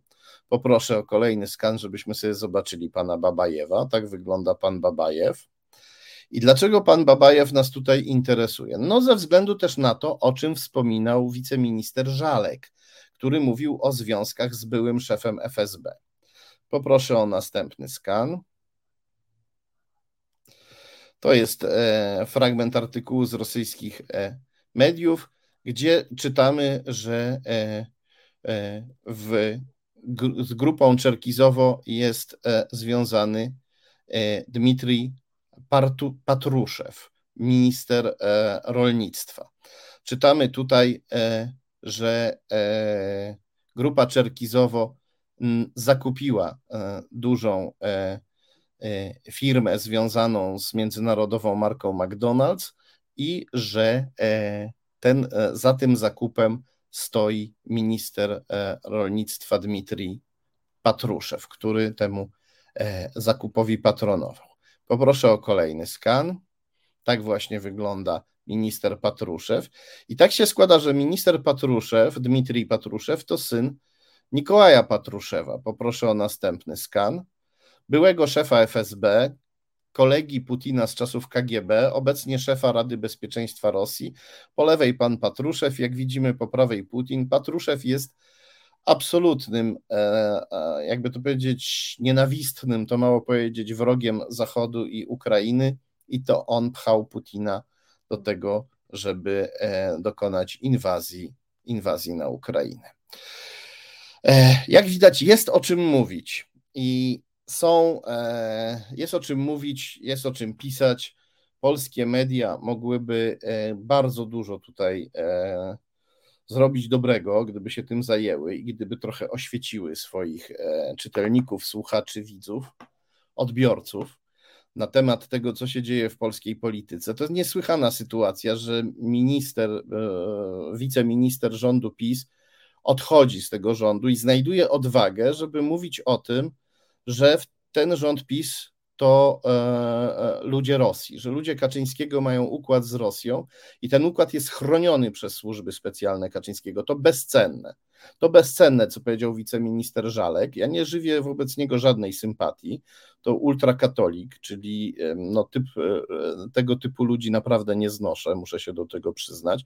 I to ostatni człowiek, którego podejrzewałem, którego podejrzewałbym o to, że zostanie sygnalistą i że ujawni nam prawdę, na temat rosyjskich związków PiS, a jednak się okazało, że on to zrobił. Jeżeli taki człowiek, taki ultrakatolik jak Żalek, przestaje się jednak identyfikować z ultrakatolickim e, rządem PiS, bo widzi zbyt groźne, widzi groźne e, rosyjskie powiązania członków tego rządu, to to jest sytuacja, o której wszyscy powinniśmy krzyczeć, szczególnie podczas kampanii wyborczej. Szczególnie teraz, kiedy jakaś szansa, żeby obalić PiS się pojawia. I co robią e, nasi politycy opozycji? Jeśli wspominają, to o tym, że Żalek ujawnił korupcję. Czyli powtarzają tę samą piosenkę, którą znamy od lat. PiS jest głupi i kradnie, pewnie zaraz upadnie. PiS jest głupi i kradnie, pewnie zaraz upadnie. E, takie zaklinanie rzeczywistości, takie powtarzanie tej piosenki jest, e, oczywiście robi przysługę. PiS, PiS nie jest głupi, a to, że kradnie, e, jak dotąd nie przeszkadzało większości Polaków. Natomiast gdyby się okazało, że gdyby, gdyby, gdyby, wreszcie ujawniono na, wie, na szeroką skalę, gdyby wszyscy Polacy się dowiedzieli, że PiS jest związany z naszymi wrogami na Kremlu, to nastawienie byłoby inne. Niestety w naszym kraju jest duża tolerancja dla złodziejstwa, mnie to nie cieszy. E, na szczęście jest mniejsza tolerancja dla, e, dla zdrady. I dlatego muszę powiedzieć, że zupełnie nie rozumiem tego, e, jak się zachowują polskie media. Wpisałem sobie w Google Jacek Żalek, oligarcha, Jacek Żalek, oligarchy, Jacek Żalek, oligarsze. Zastosowałem wyszukiwanie zaawansowane i e, zobaczyłem, że, o, e, e, że, że te słowa Żalka o rosyjskich związkach PiS i tolerancji służb pisowskich dla, dla tych rosyjskich związków, te słowa cytuję tylko TVN24, który zamieścił ten materiał. Może coś mi umknęło, może powinienem zastosować jeszcze jakieś inne klucze wyszukiwania, ale przy tym kluczu, gdzie użyłem słowa oligarcha, użytego również przez Żalka, nic się nie pokazało, oprócz artykułu TVN. Eee, I to, po, to sprawia, że, że, że nie wiem, czy my mamy jeszcze jako Polacy instynkt samozachowawczy po prostu. Czy my po prostu świadomie, radośnie, ze śmiechem, mam wrażenie, że my radośnie, ze śmiechem i z zamkniętymi oczami turlamy się po stromym zboczu w stronę przepaści. No dobrze, co nas może uratować, to wiedza. Wiedza bierze się z informacji, a bardzo liczne informacje, które mogą się nam przydać, znajdują się w książce Wielkie Łowy Kaczyńskiego, premiera jutro, E, na Żoliborzu, e, nie na Żoliborzu, na Muranowie, przy ulicy Andersa 29 w Warszawie, w kawiarni, księgarni Radiotelewizja. I e, teraz przedstawię Państwu bohaterów tej książki i powiem o każdym kilka słów. No oczywiście głównym bohaterem jest ten, który jest po prawej, Jarosław Kaczyński.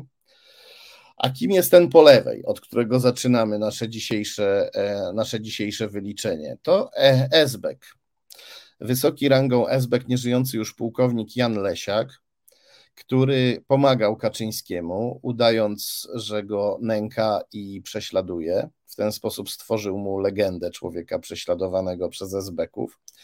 Jednak robił to tak, żeby Kaczyńskiemu nie zaszkodzić, a pomóc, a bracia Kaczyńscy e, odwdzięczyli się Lesiakowi tym samym. Też z nim tak walczyli, żeby mu krzywdy nie zrobić.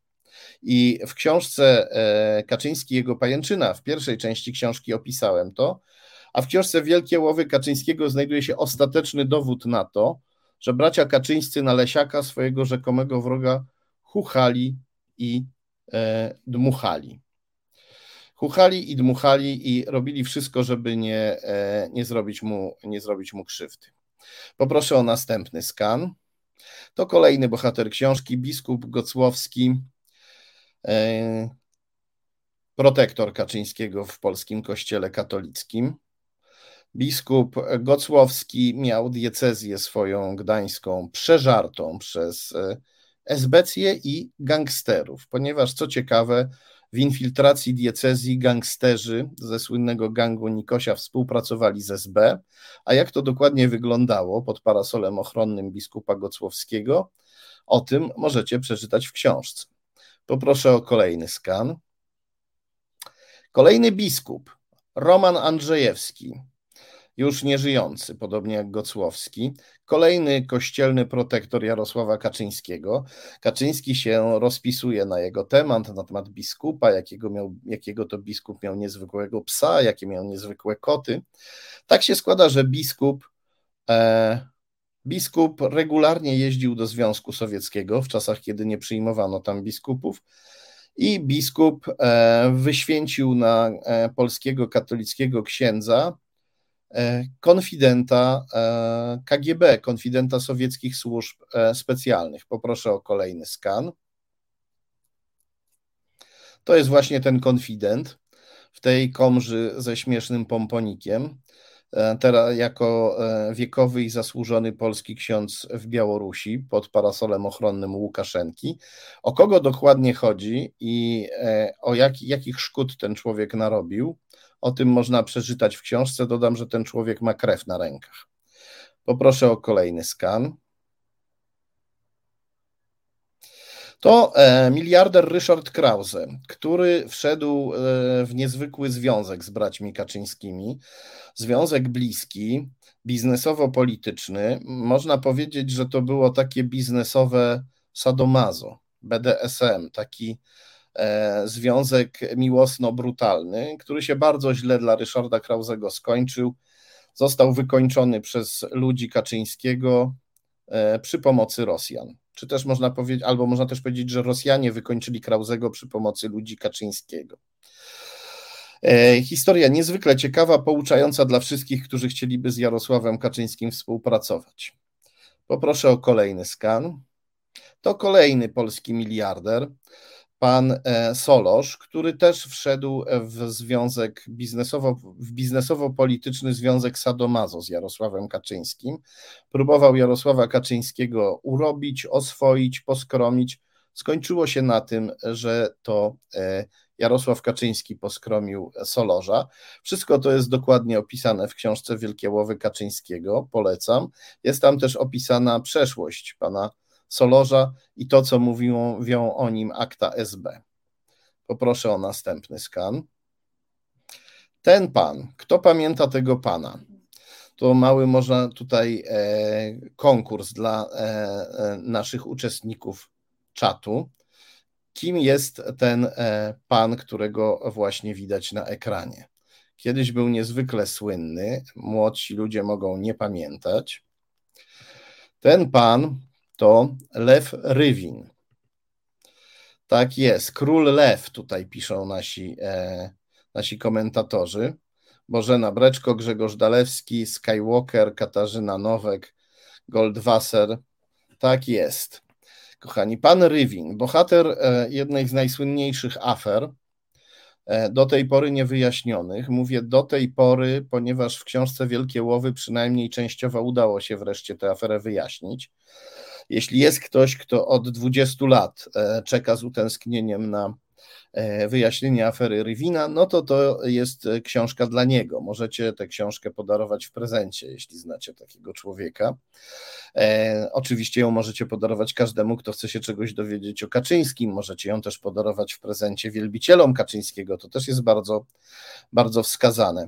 E, Lew, e, Lew Rywin E, powiem nieskromnie, udało mi się e, wyjaśnić e, najprawdopodobniejsze przyczyny milczenia Lwa Rywina i tego, że zgodził się pójść do więzienia, a nic o korzeniach i przyczynach afery nie powiedział. Nie dziwię mu się, bo po dokładnej analizie, która jest przeprowadzona w tej książce, widać, że to była znacznie brzydsza afera niż e, myślimy i mająca znacznie głębsze korzenie. A dlaczego o Rywinie piszemy w książce o Kaczyńskim? Z prostej przyczyny. Afera Rywina, podobnie jak później afera taśmowa, ogromną wyrządziła przysługę Jarosławowi Kaczyńskiemu. Uwiarygodniła jego twierdzenia. Jarosław Kaczyński chodził i mówił, że Polska jest zgniła i skorumpowana. Wyśmiewano go jako maniaka, a po aferze Rywina nagle stwierdzono, że Kaczyński to był prorok, że on miał rację. Poproszę o kolejny skan.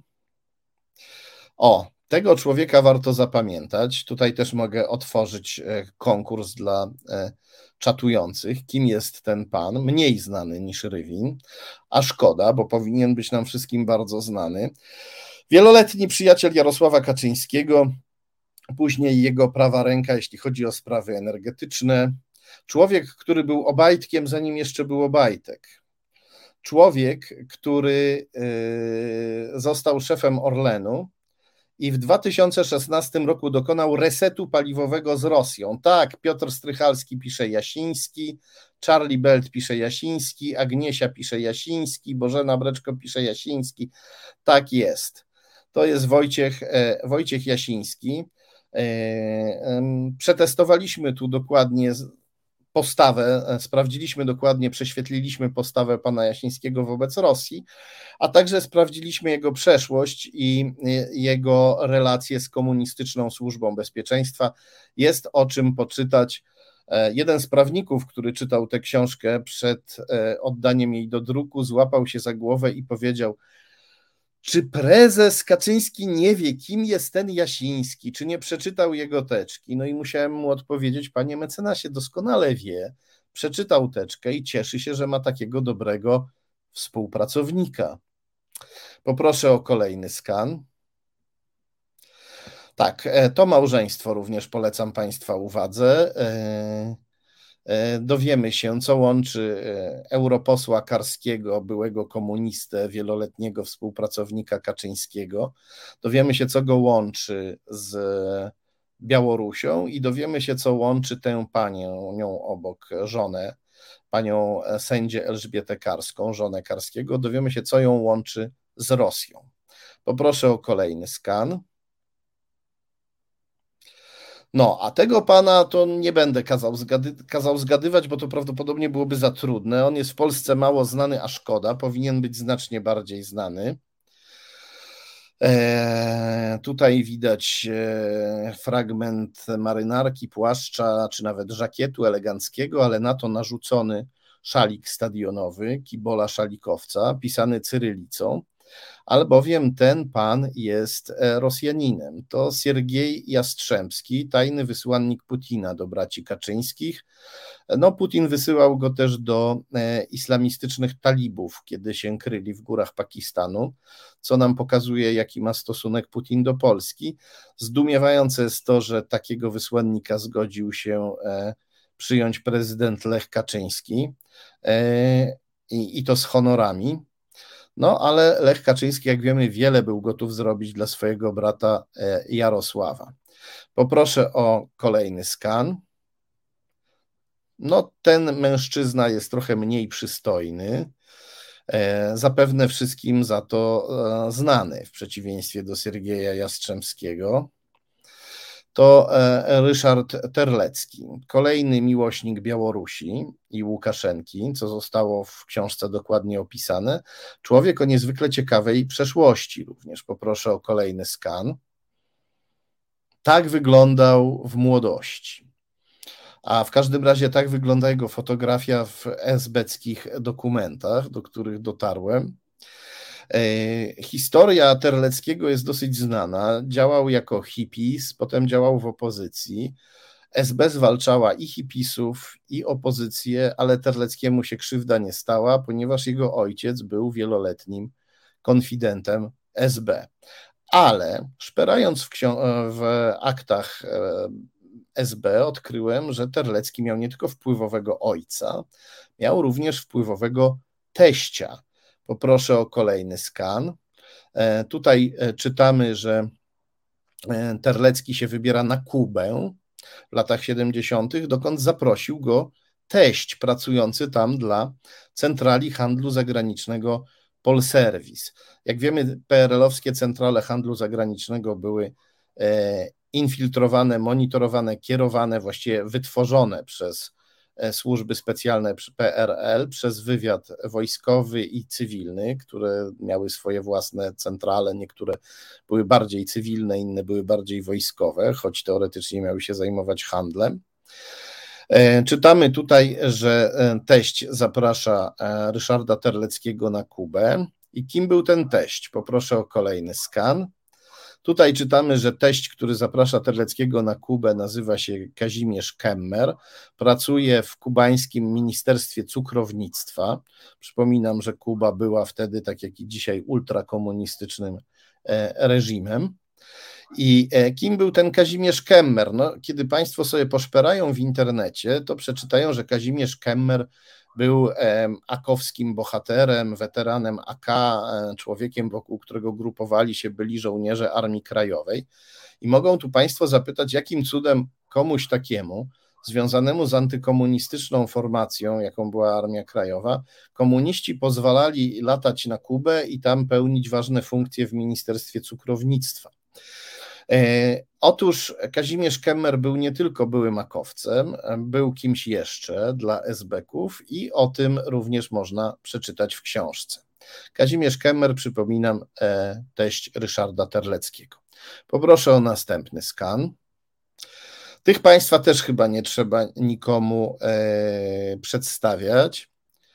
To najsłynniejsza bratanica, pierwsza bratanica RP, czyli e, córka nieżyjącego Lecha Kaczyńskiego, bratanica żyjącego Jarosława Kaczyńskiego, a obok niej jeden z jej mężów, e, Marek e, Dubieniecki, przepraszam, Marcin Dubieniecki. Marcin Dubieniecki, postać niezwykła, której rodzinno, rodzinno-biznesowe związki z pewną szczególną jednostką SB, ściśle współpracującą z Sowietami i zwalczającą Lecha Wałęsę, też e, znajdą Państwo w książce dokładnie opisane. Bardzo polecam, zachęcam. Poproszę o kolejny skan.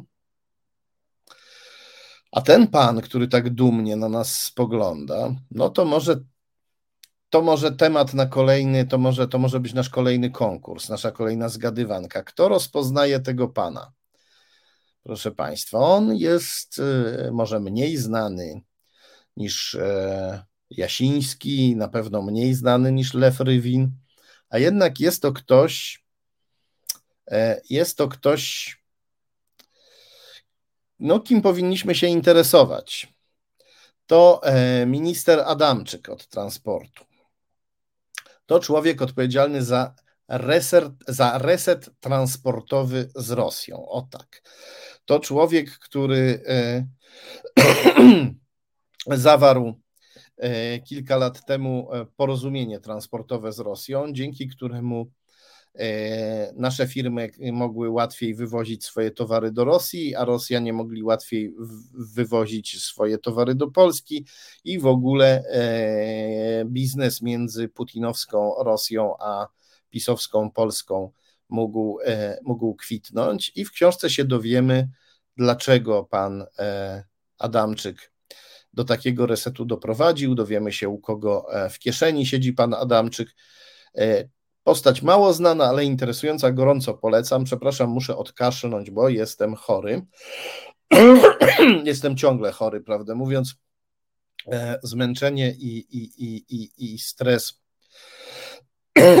mnie mnie osłabiają, no ale ja nie jestem w grupie Wagnera i e, z tego powodu, że jestem zmęczony, to nie urządzam sobie jakichś e, wycieczek czy ucieczek z frontu i nie idę do, do, do, do się, się skarżyć przed potężnymi tego świata, tylko robię swoją robotę. Tym bardziej, no chyba muszę, skoro, jak, tak jak mówiłem, wielu kolegów w mediach tej roboty nie robi. Poproszę o następny skan.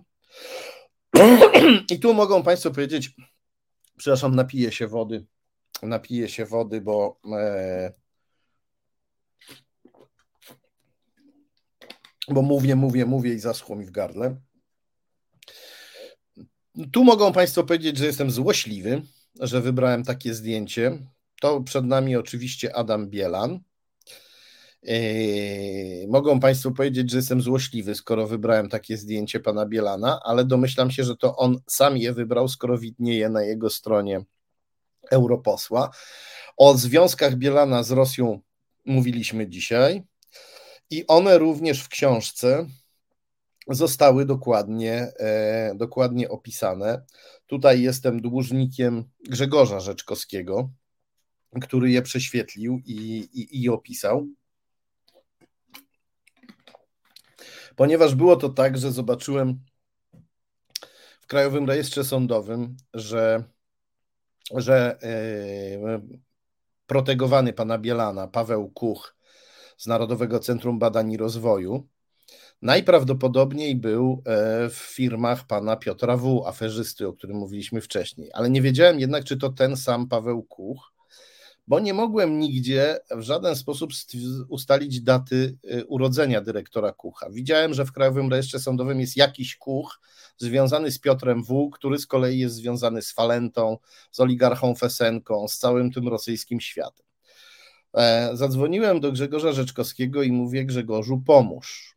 Nie daję rady tutaj, bo gdyby to był ten Paweł Kuch od Bielana, gdyby się okazało, że ten Paweł Kuch od Bielana jest związany z e, Piotrem W., z Falentą, z oligarchą Fesenką, no to mielibyśmy gigantyczny skandal. I okazało się, że Grzegorz potrafi. No tam, gdzie e, e, Piątek nie może, tam Grzegorz Rzeczkowski może. Grzegorz Rzeczkowski dość szybko to ustalił. Też myśląc, że będzie gigantyczny skandal. No i oczywiście się zawiedliśmy, ponieważ najpierw Grzegorz Rzeczkowski ujawnił te powiązania, potem je potwierdził wiceminister Żalek, a w mediach głucho, głucho. Rosja nie istnieje, a jeśli nawet, to Rosja istnieje tylko w Rosji. Tak to wygląda w naszych mediach. A jeśli gdzieś ingeruje, to może w Stanach Zjednoczonych, może w Wielkiej Brytanii, ale w Polsce nie, absolutnie nie. Tak to e, wygląda, tak wygląda pseudorzeczywistość, która, którą niestety w większości naszych mediów, e, którą niestety lansuje nam większość, większość naszych mediów. Ja do tej pory dość powściągliwie podchodziłem do, e, do tego, ale przemilczenie słów wiceministra Żalka spowodowało, że no, że przestaje, się gryźć, że przestaje się gryźć w język. To znaczy, trudno mi znaleźć tutaj odpowiednie słowa oburzenia. No, ale czego nie ma w mediach, to jest w książce Wielkie Łowy Kaczyńskiego. Gorąco zachęcam do przeczytania tej książki i poproszę o następny skan. To jest e, Wojciech Roszkowski, ideolog PiS e, człowiek, który e, no, napisał bardzo dziwny podręcznik do przedmiotu wymyślonego przez ministra Czarnka, do przedmiotu historia i teraźniejszość. E, tam się znalazły słowa, no, z których wynika, jakoby osoby urodzone dzięki in vitro nie zasługiwały na miłość, czy też miały nigdy w życiu nie dostąpić miłości. Jakąś taką dziwną powieść fantazy Wojciech Roszkowski e, na temat ludzi in vitro napisał wewnątrz tego podręcznika do historii i teraźniejszości. Ten podręcznik jest przepojony nienawiścią do cywilizacji zachodniej. I tak się składa, że e, również Wojciech Roszkowski swoją karierę zaczynał nie jako intelektualista, tylko jako handlowiec e, w centrali handlu e, zagranicznego, w PRL-owskiej centrali handlu zagranicznego, zinfiltrowanej oczywiście i kierowanej przez służby specjalne, komunistyczne służby specjalne PRL. Poproszę o kolejny skan. To jest następny intelektualista e, Jarosława Kaczyńskiego, profesor Zdzisław Krasnodębski, który twierdzi, że Zachód jest dla nas większym zagrożeniem niż Rosja. Jego niezwykłe przygody z SBK-ami, z ministrem Kiszczakiem, a potem z jeszcze ciekawszym e, SBkiem, pułkownikiem Kucą, są opisane w tej książce. Gorąco, gorąco polecam poznajmy Zdzisława Krasnodębskiego. Poznając współpracowników Jarosława Kaczyńskiego, poznajemy jego samego. Poproszę o następny skan. Czy ktoś pamięta tę parę? Jeszcze niedawno tak słynną. Poproszę o e, tutaj e, o pomoc naszych czatujących.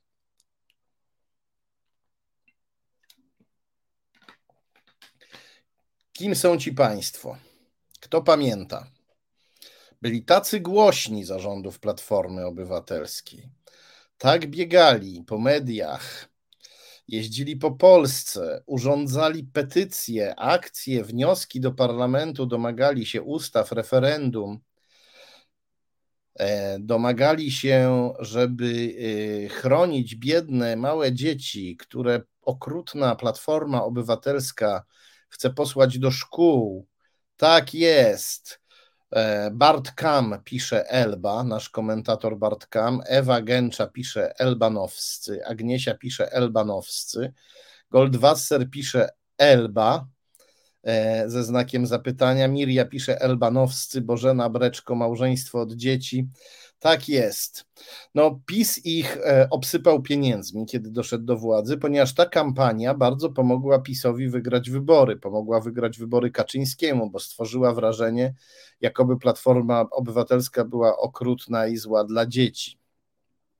I tak się składa, że również e, ci państwo mają swoje rodzinno-biznesowe powiązanie z ludźmi, którzy pracują dla Rosji w Polsce i zostali już zdemaskowani. Gorąco zachęcam do poczytania o tym, e, o tym w książce. Naprawdę, kiedy się bliżej przyjrzeć, to okazuje się, że niemal każdy znaczący e, sojusznik, pomocnik, współpracownik Kaczyńskiego jest związany z Rosją. Poproszę o kolejny skan.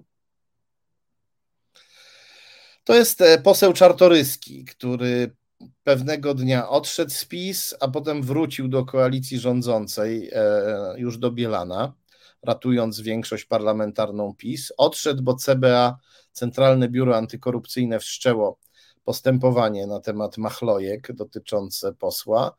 E, Kaczyński go publicznie przeprosił i powiedział, że dochodzenie zostało zamknięte, i wtedy poseł Czartoryski wrócił do koalicji. Poseł Czartoryski i jego związki z importerami rosyjskiego węgla i pośrednie powiązania z wielkim rosyjskim kombinatem Mieczeł, kombinatem, którym sam Putin osobiście się interesuje, to jest opisane dokładnie w książce i opisane są także jego związki z tą panią, którą zaraz zobaczymy. Poproszę o skan przedstawiający panią. Numer dwa na liście PiS. Dodam, że e, na liście kandydatów do Rady Powiatu Wyszkowskiego. Przepraszam, jeszcze raz się napiję wody, bo, bo zasycha mi w, e, w gardle, a Państwo możecie zgadnąć, kim jest ta pani. Kto pamięta, kto widział, ktokolwiek wie. To jest bardzo istotna pani. Wprawdzie kandyduje tylko do Rady Powiatu, wprawdzie jest tylko lokalną działaczką PiS, ale bardzo aktywną. Fotografowała się e, z Elżbietą Witek, biegała z wielkim plakatem Andrzeja Dudy. No, kim jest ta pani? Może zdradzę jej e, imię. Na imię ma Ewa. Na nazwisko ma Bartosiewicz. Nazwisko ma Bartosiewicz, ale do niedawna jeszcze miała nazwisko podwójne. To Ewa Bartosiewicz Piskorska, żona słynnego Mateusza Piskorskiego, założyciela jawnie prokremlowskiej partii Zmiana, oskarżonego o szpiegostwo na rzecz Rosji i Chin. O, widzę, że nasi komentatorzy dali radę. Bożena Breczko pisze Ewa Bartosiewicz, Bart Kam pisze Piskorska. Rozwiodła się wprawdzie z mężem, ale nadal go wspiera. Nadal się koleguje z jego e, e, i z mężem, i z jego kompanami, którzy są jawnymi agentami Rosji. To jest dokładnie w książce opisane.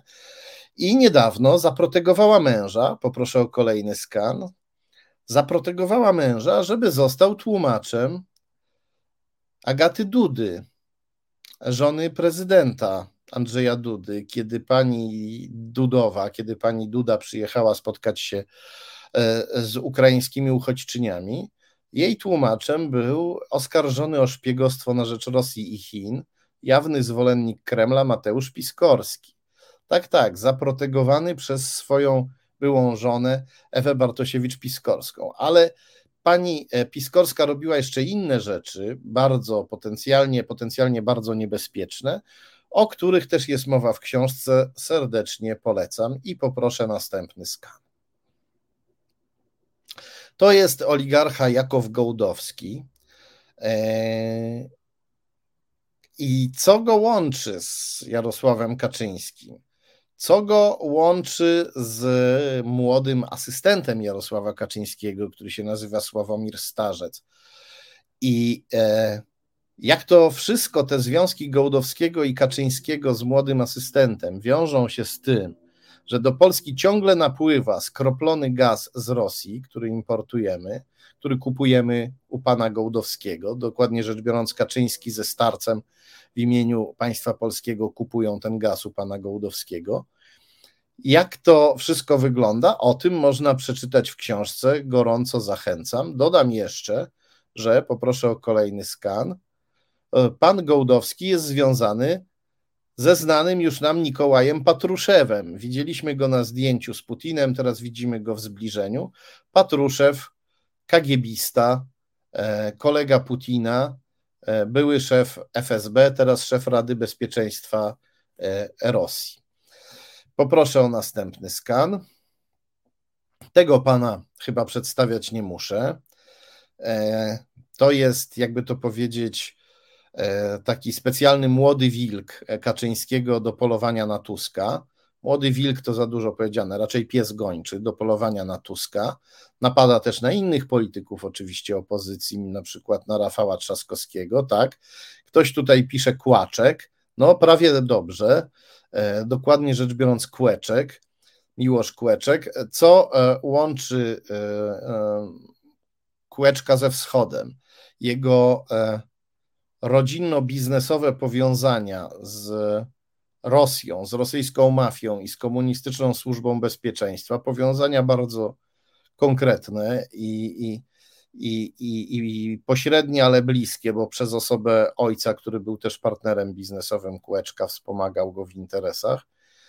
Te powiązania są e, w książce dokładnie opisane. Gorąco zachęcam do lektury. Następny chłopiec Kaczyńskiego, poproszę o skan. E, złoty chłopiec Kaczyńskiego. Przedstawiać chyba nie trzeba. Adam Andruszkiewicz.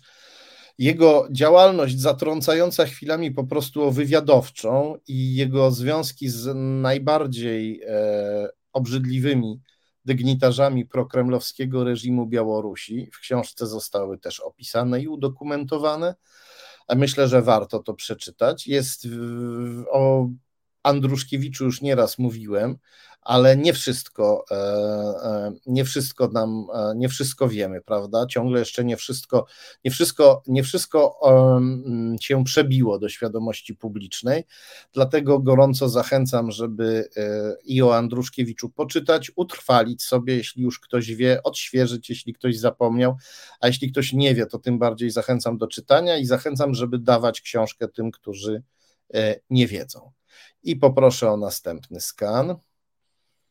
To mniej znana postać, kolejny złoty chłopiec Kaczyńskiego, Piotr Nowak, e, doradca jednego z dyrektorów Międzynarodowego Funduszu Walutowego, czyli człowiek obyty w świecie, jakby to powiedzieć, człowiek Kaczyńskiego w międzynarodowych instytucjach finansowych, który później został e, ministrem w rządzie Kaczyńskiego. E, pan Nowak ma ciekawe koneksje i z przedstawicielami pewnego antyzachodniego reżimu w Afryce, ale to afrykańskie powiązanie okazuje się powiązaniem białoruskim, bo Białorusini dużo robią w Afryce i robią e, też różne rzeczy przy pomocy Polaków wspieranych przez PiS i wspierających PiS.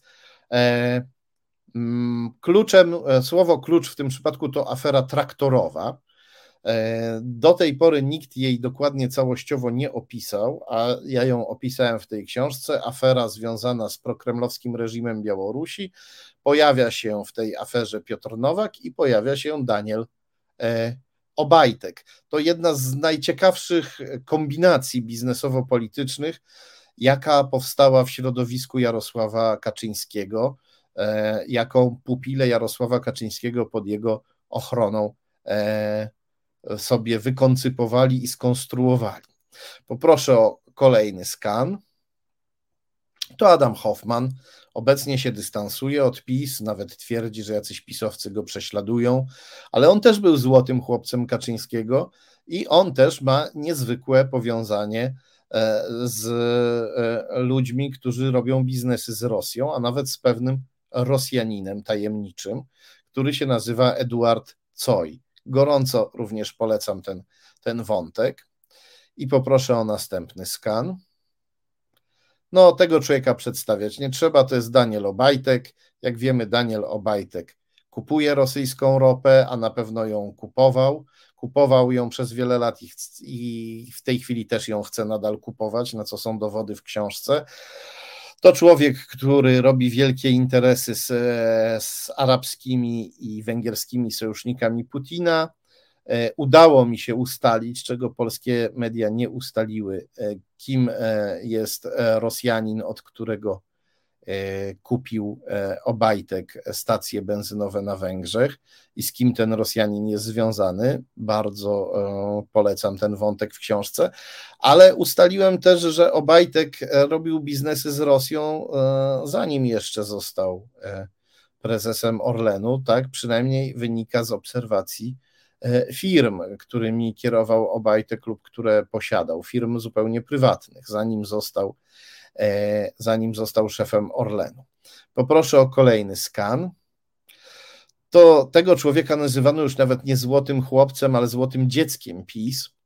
Był to był złotym dzieckiem Kaczyńskiego, potem został złotym dzieckiem Ziobry, Michał Krupiński, który przez pewien czas kierował PKO SA z ramienia e, Ziobry. I to człowiek, który w wielkiej firmie finansowej międzynarodowej Merrill Lynch odpowiadał za Europę Środkową i Wschodnią, i w książce można poczytać o tym, jak w tej roli pan Krupiński wspierał Rosję. Poproszę o kolejny skan. To e, mniej znana postać, ambasador Polski przy e, Unii Europejskiej Andrzej e, Sadoś Kolejny złoty chłopiec Kaczyńskiego, jego, jakby to powiedzieć, osobista wtyczka Kaczyńskiego w Ministerstwie Spraw Zagranicznych. Co, e, jakie związki e, ma pan Andrzej Sadoś, co go łączy z PRL-owskimi centralami handlu zagranicznego i PRL-owskim wywiadem wojskowym, mimo młodego wieku? O tym też można przeczytać w książce. Poproszę o następny skan. Michał Dworczyk, wiele o nim mówiłem, wiele o nim pisałem, ale przy pracy nad książką okazało się, że jeszcze nie wszystko o nim wiedziałem, dowiedziałem się nowych rzeczy. Poproszę o następny skan. To jest pan Wojciech Dworczyk, który y, w latach 40. zdał maturę, a w latach 50 już pracował w Urzędzie Rady Ministrów, czyli w odpowiedniku dzisiejszej kancelarii premiera. To były czasy stalinowskie. Za czasów stalinowskich, podobnie jak za czasów pisowskich, młodzi ludzie nagle robili niebotyczne kariery. W książce można się dowiedzieć, co pana Wojciecha Dworczyka łączy z Michałem Dworczykiem, który dziwnym trafem w naszych czasach trafił do e, kancelarii premiera, czyli do e, odpowiednika PRL-owskiego Urzędu Rady Ministrów w którym działał Wojciech Dworczyk. Poproszę o następny skan.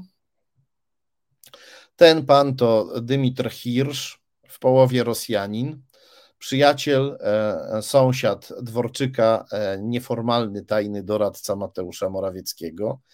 E, o nim też już mówiłem, też już pisałem, ale e, w książce można sobie wiadomości na temat pana Hirsza przeczytać, jakby to powiedzieć, uporządkowane, e, złożone, złożone w jedną całość. Bardzo polecam, bardzo ciekawy człowiek.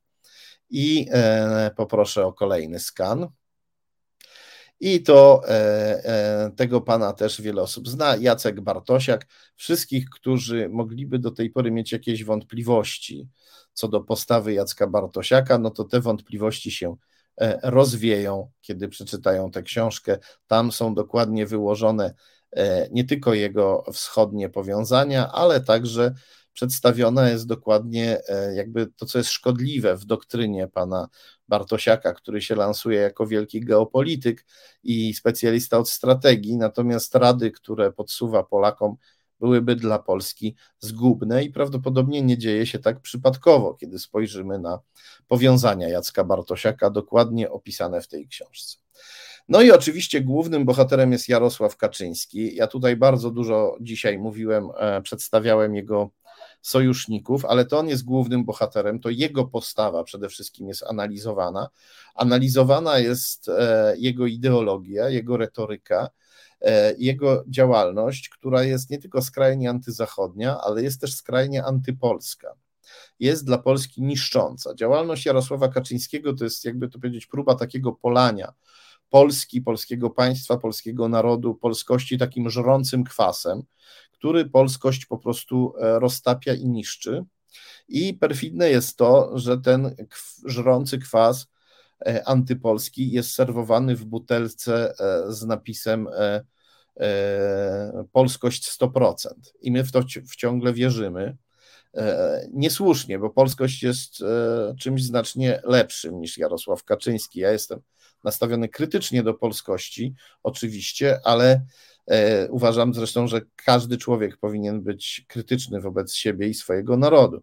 Ale choćbym nie wiem, jak chciał być krytyczny, choćbym nie wiem, jak chciał przesadzić w tym krytycyzmie, to e, zawsze nie, to, to ciągle widzę, że polskość jest czymś znacznie lepszym niż Jarosław Kaczyński.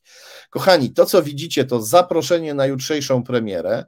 Tutaj można sobie, kiedy ta transmisja stanie się filmem, zatrzymać ten kadr, e, zatrzymać ten obraz i sobie dokładnie przeczytać, gdzie to się dzieje i kiedy. Dzieje się jutro o godzinie 18 przy ulicy Andersa 29 w Warszawie, na Muranowie, e, w kawiarni, księgarni, e, radio, telewizja. Gorąco zapraszam wszystkich, którzy są lub mogą być w Warszawie.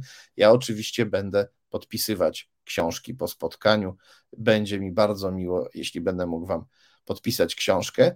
No i nawiązując do apelów, które tutaj, do apeli, które były tutaj na, na czacie, do apelu między innymi Bożeny Bre, Breczko, jeśli dobrze widzę. Przepraszam, jeśli tutaj kogoś e, e, pominąłem. Gorąco zachęcam do e, wpłaty e, na tej, na, e, do, do wpłacenia, do wsparcia tej zbiórki. Zbieramy na billboardy, żeby w całej Polsce zareklamować książkę Wielkie Łowy Kaczyńskiego, bo czas już najwyższy, żeby Polacy poznali Jarosława Kaczyńskiego, bo go do tej pory e, niestety nie znają. I dobrze by było, żeby zdążyli poznać Jarosława Kaczyńskiego przed jesienią. Bardzo gorąco zachęcam do wsparcia tej e, e, zbiórki na portalu zrzutka.pl. Bardzo gorąco dziękuję wszystkim, którzy wpłacają. Widzę, że tam jest już ponad 35 e, tysięcy złotych. Gorąco dziękuję wpłacającym, gorąco dziękuję wszystkim, którzy wspierają Reset Obywatelski, tym, którzy lajkują. Przypominam, dzięki łapkom transmisja będzie e, bardziej oglądana. Dziękuję tym, którzy udostępniają i muszę kończyć, bo już za chwilę prawoteka. Widzimy się za tydzień. Specjalne podziękowania dla naszego dzielnego realizatora Macieja.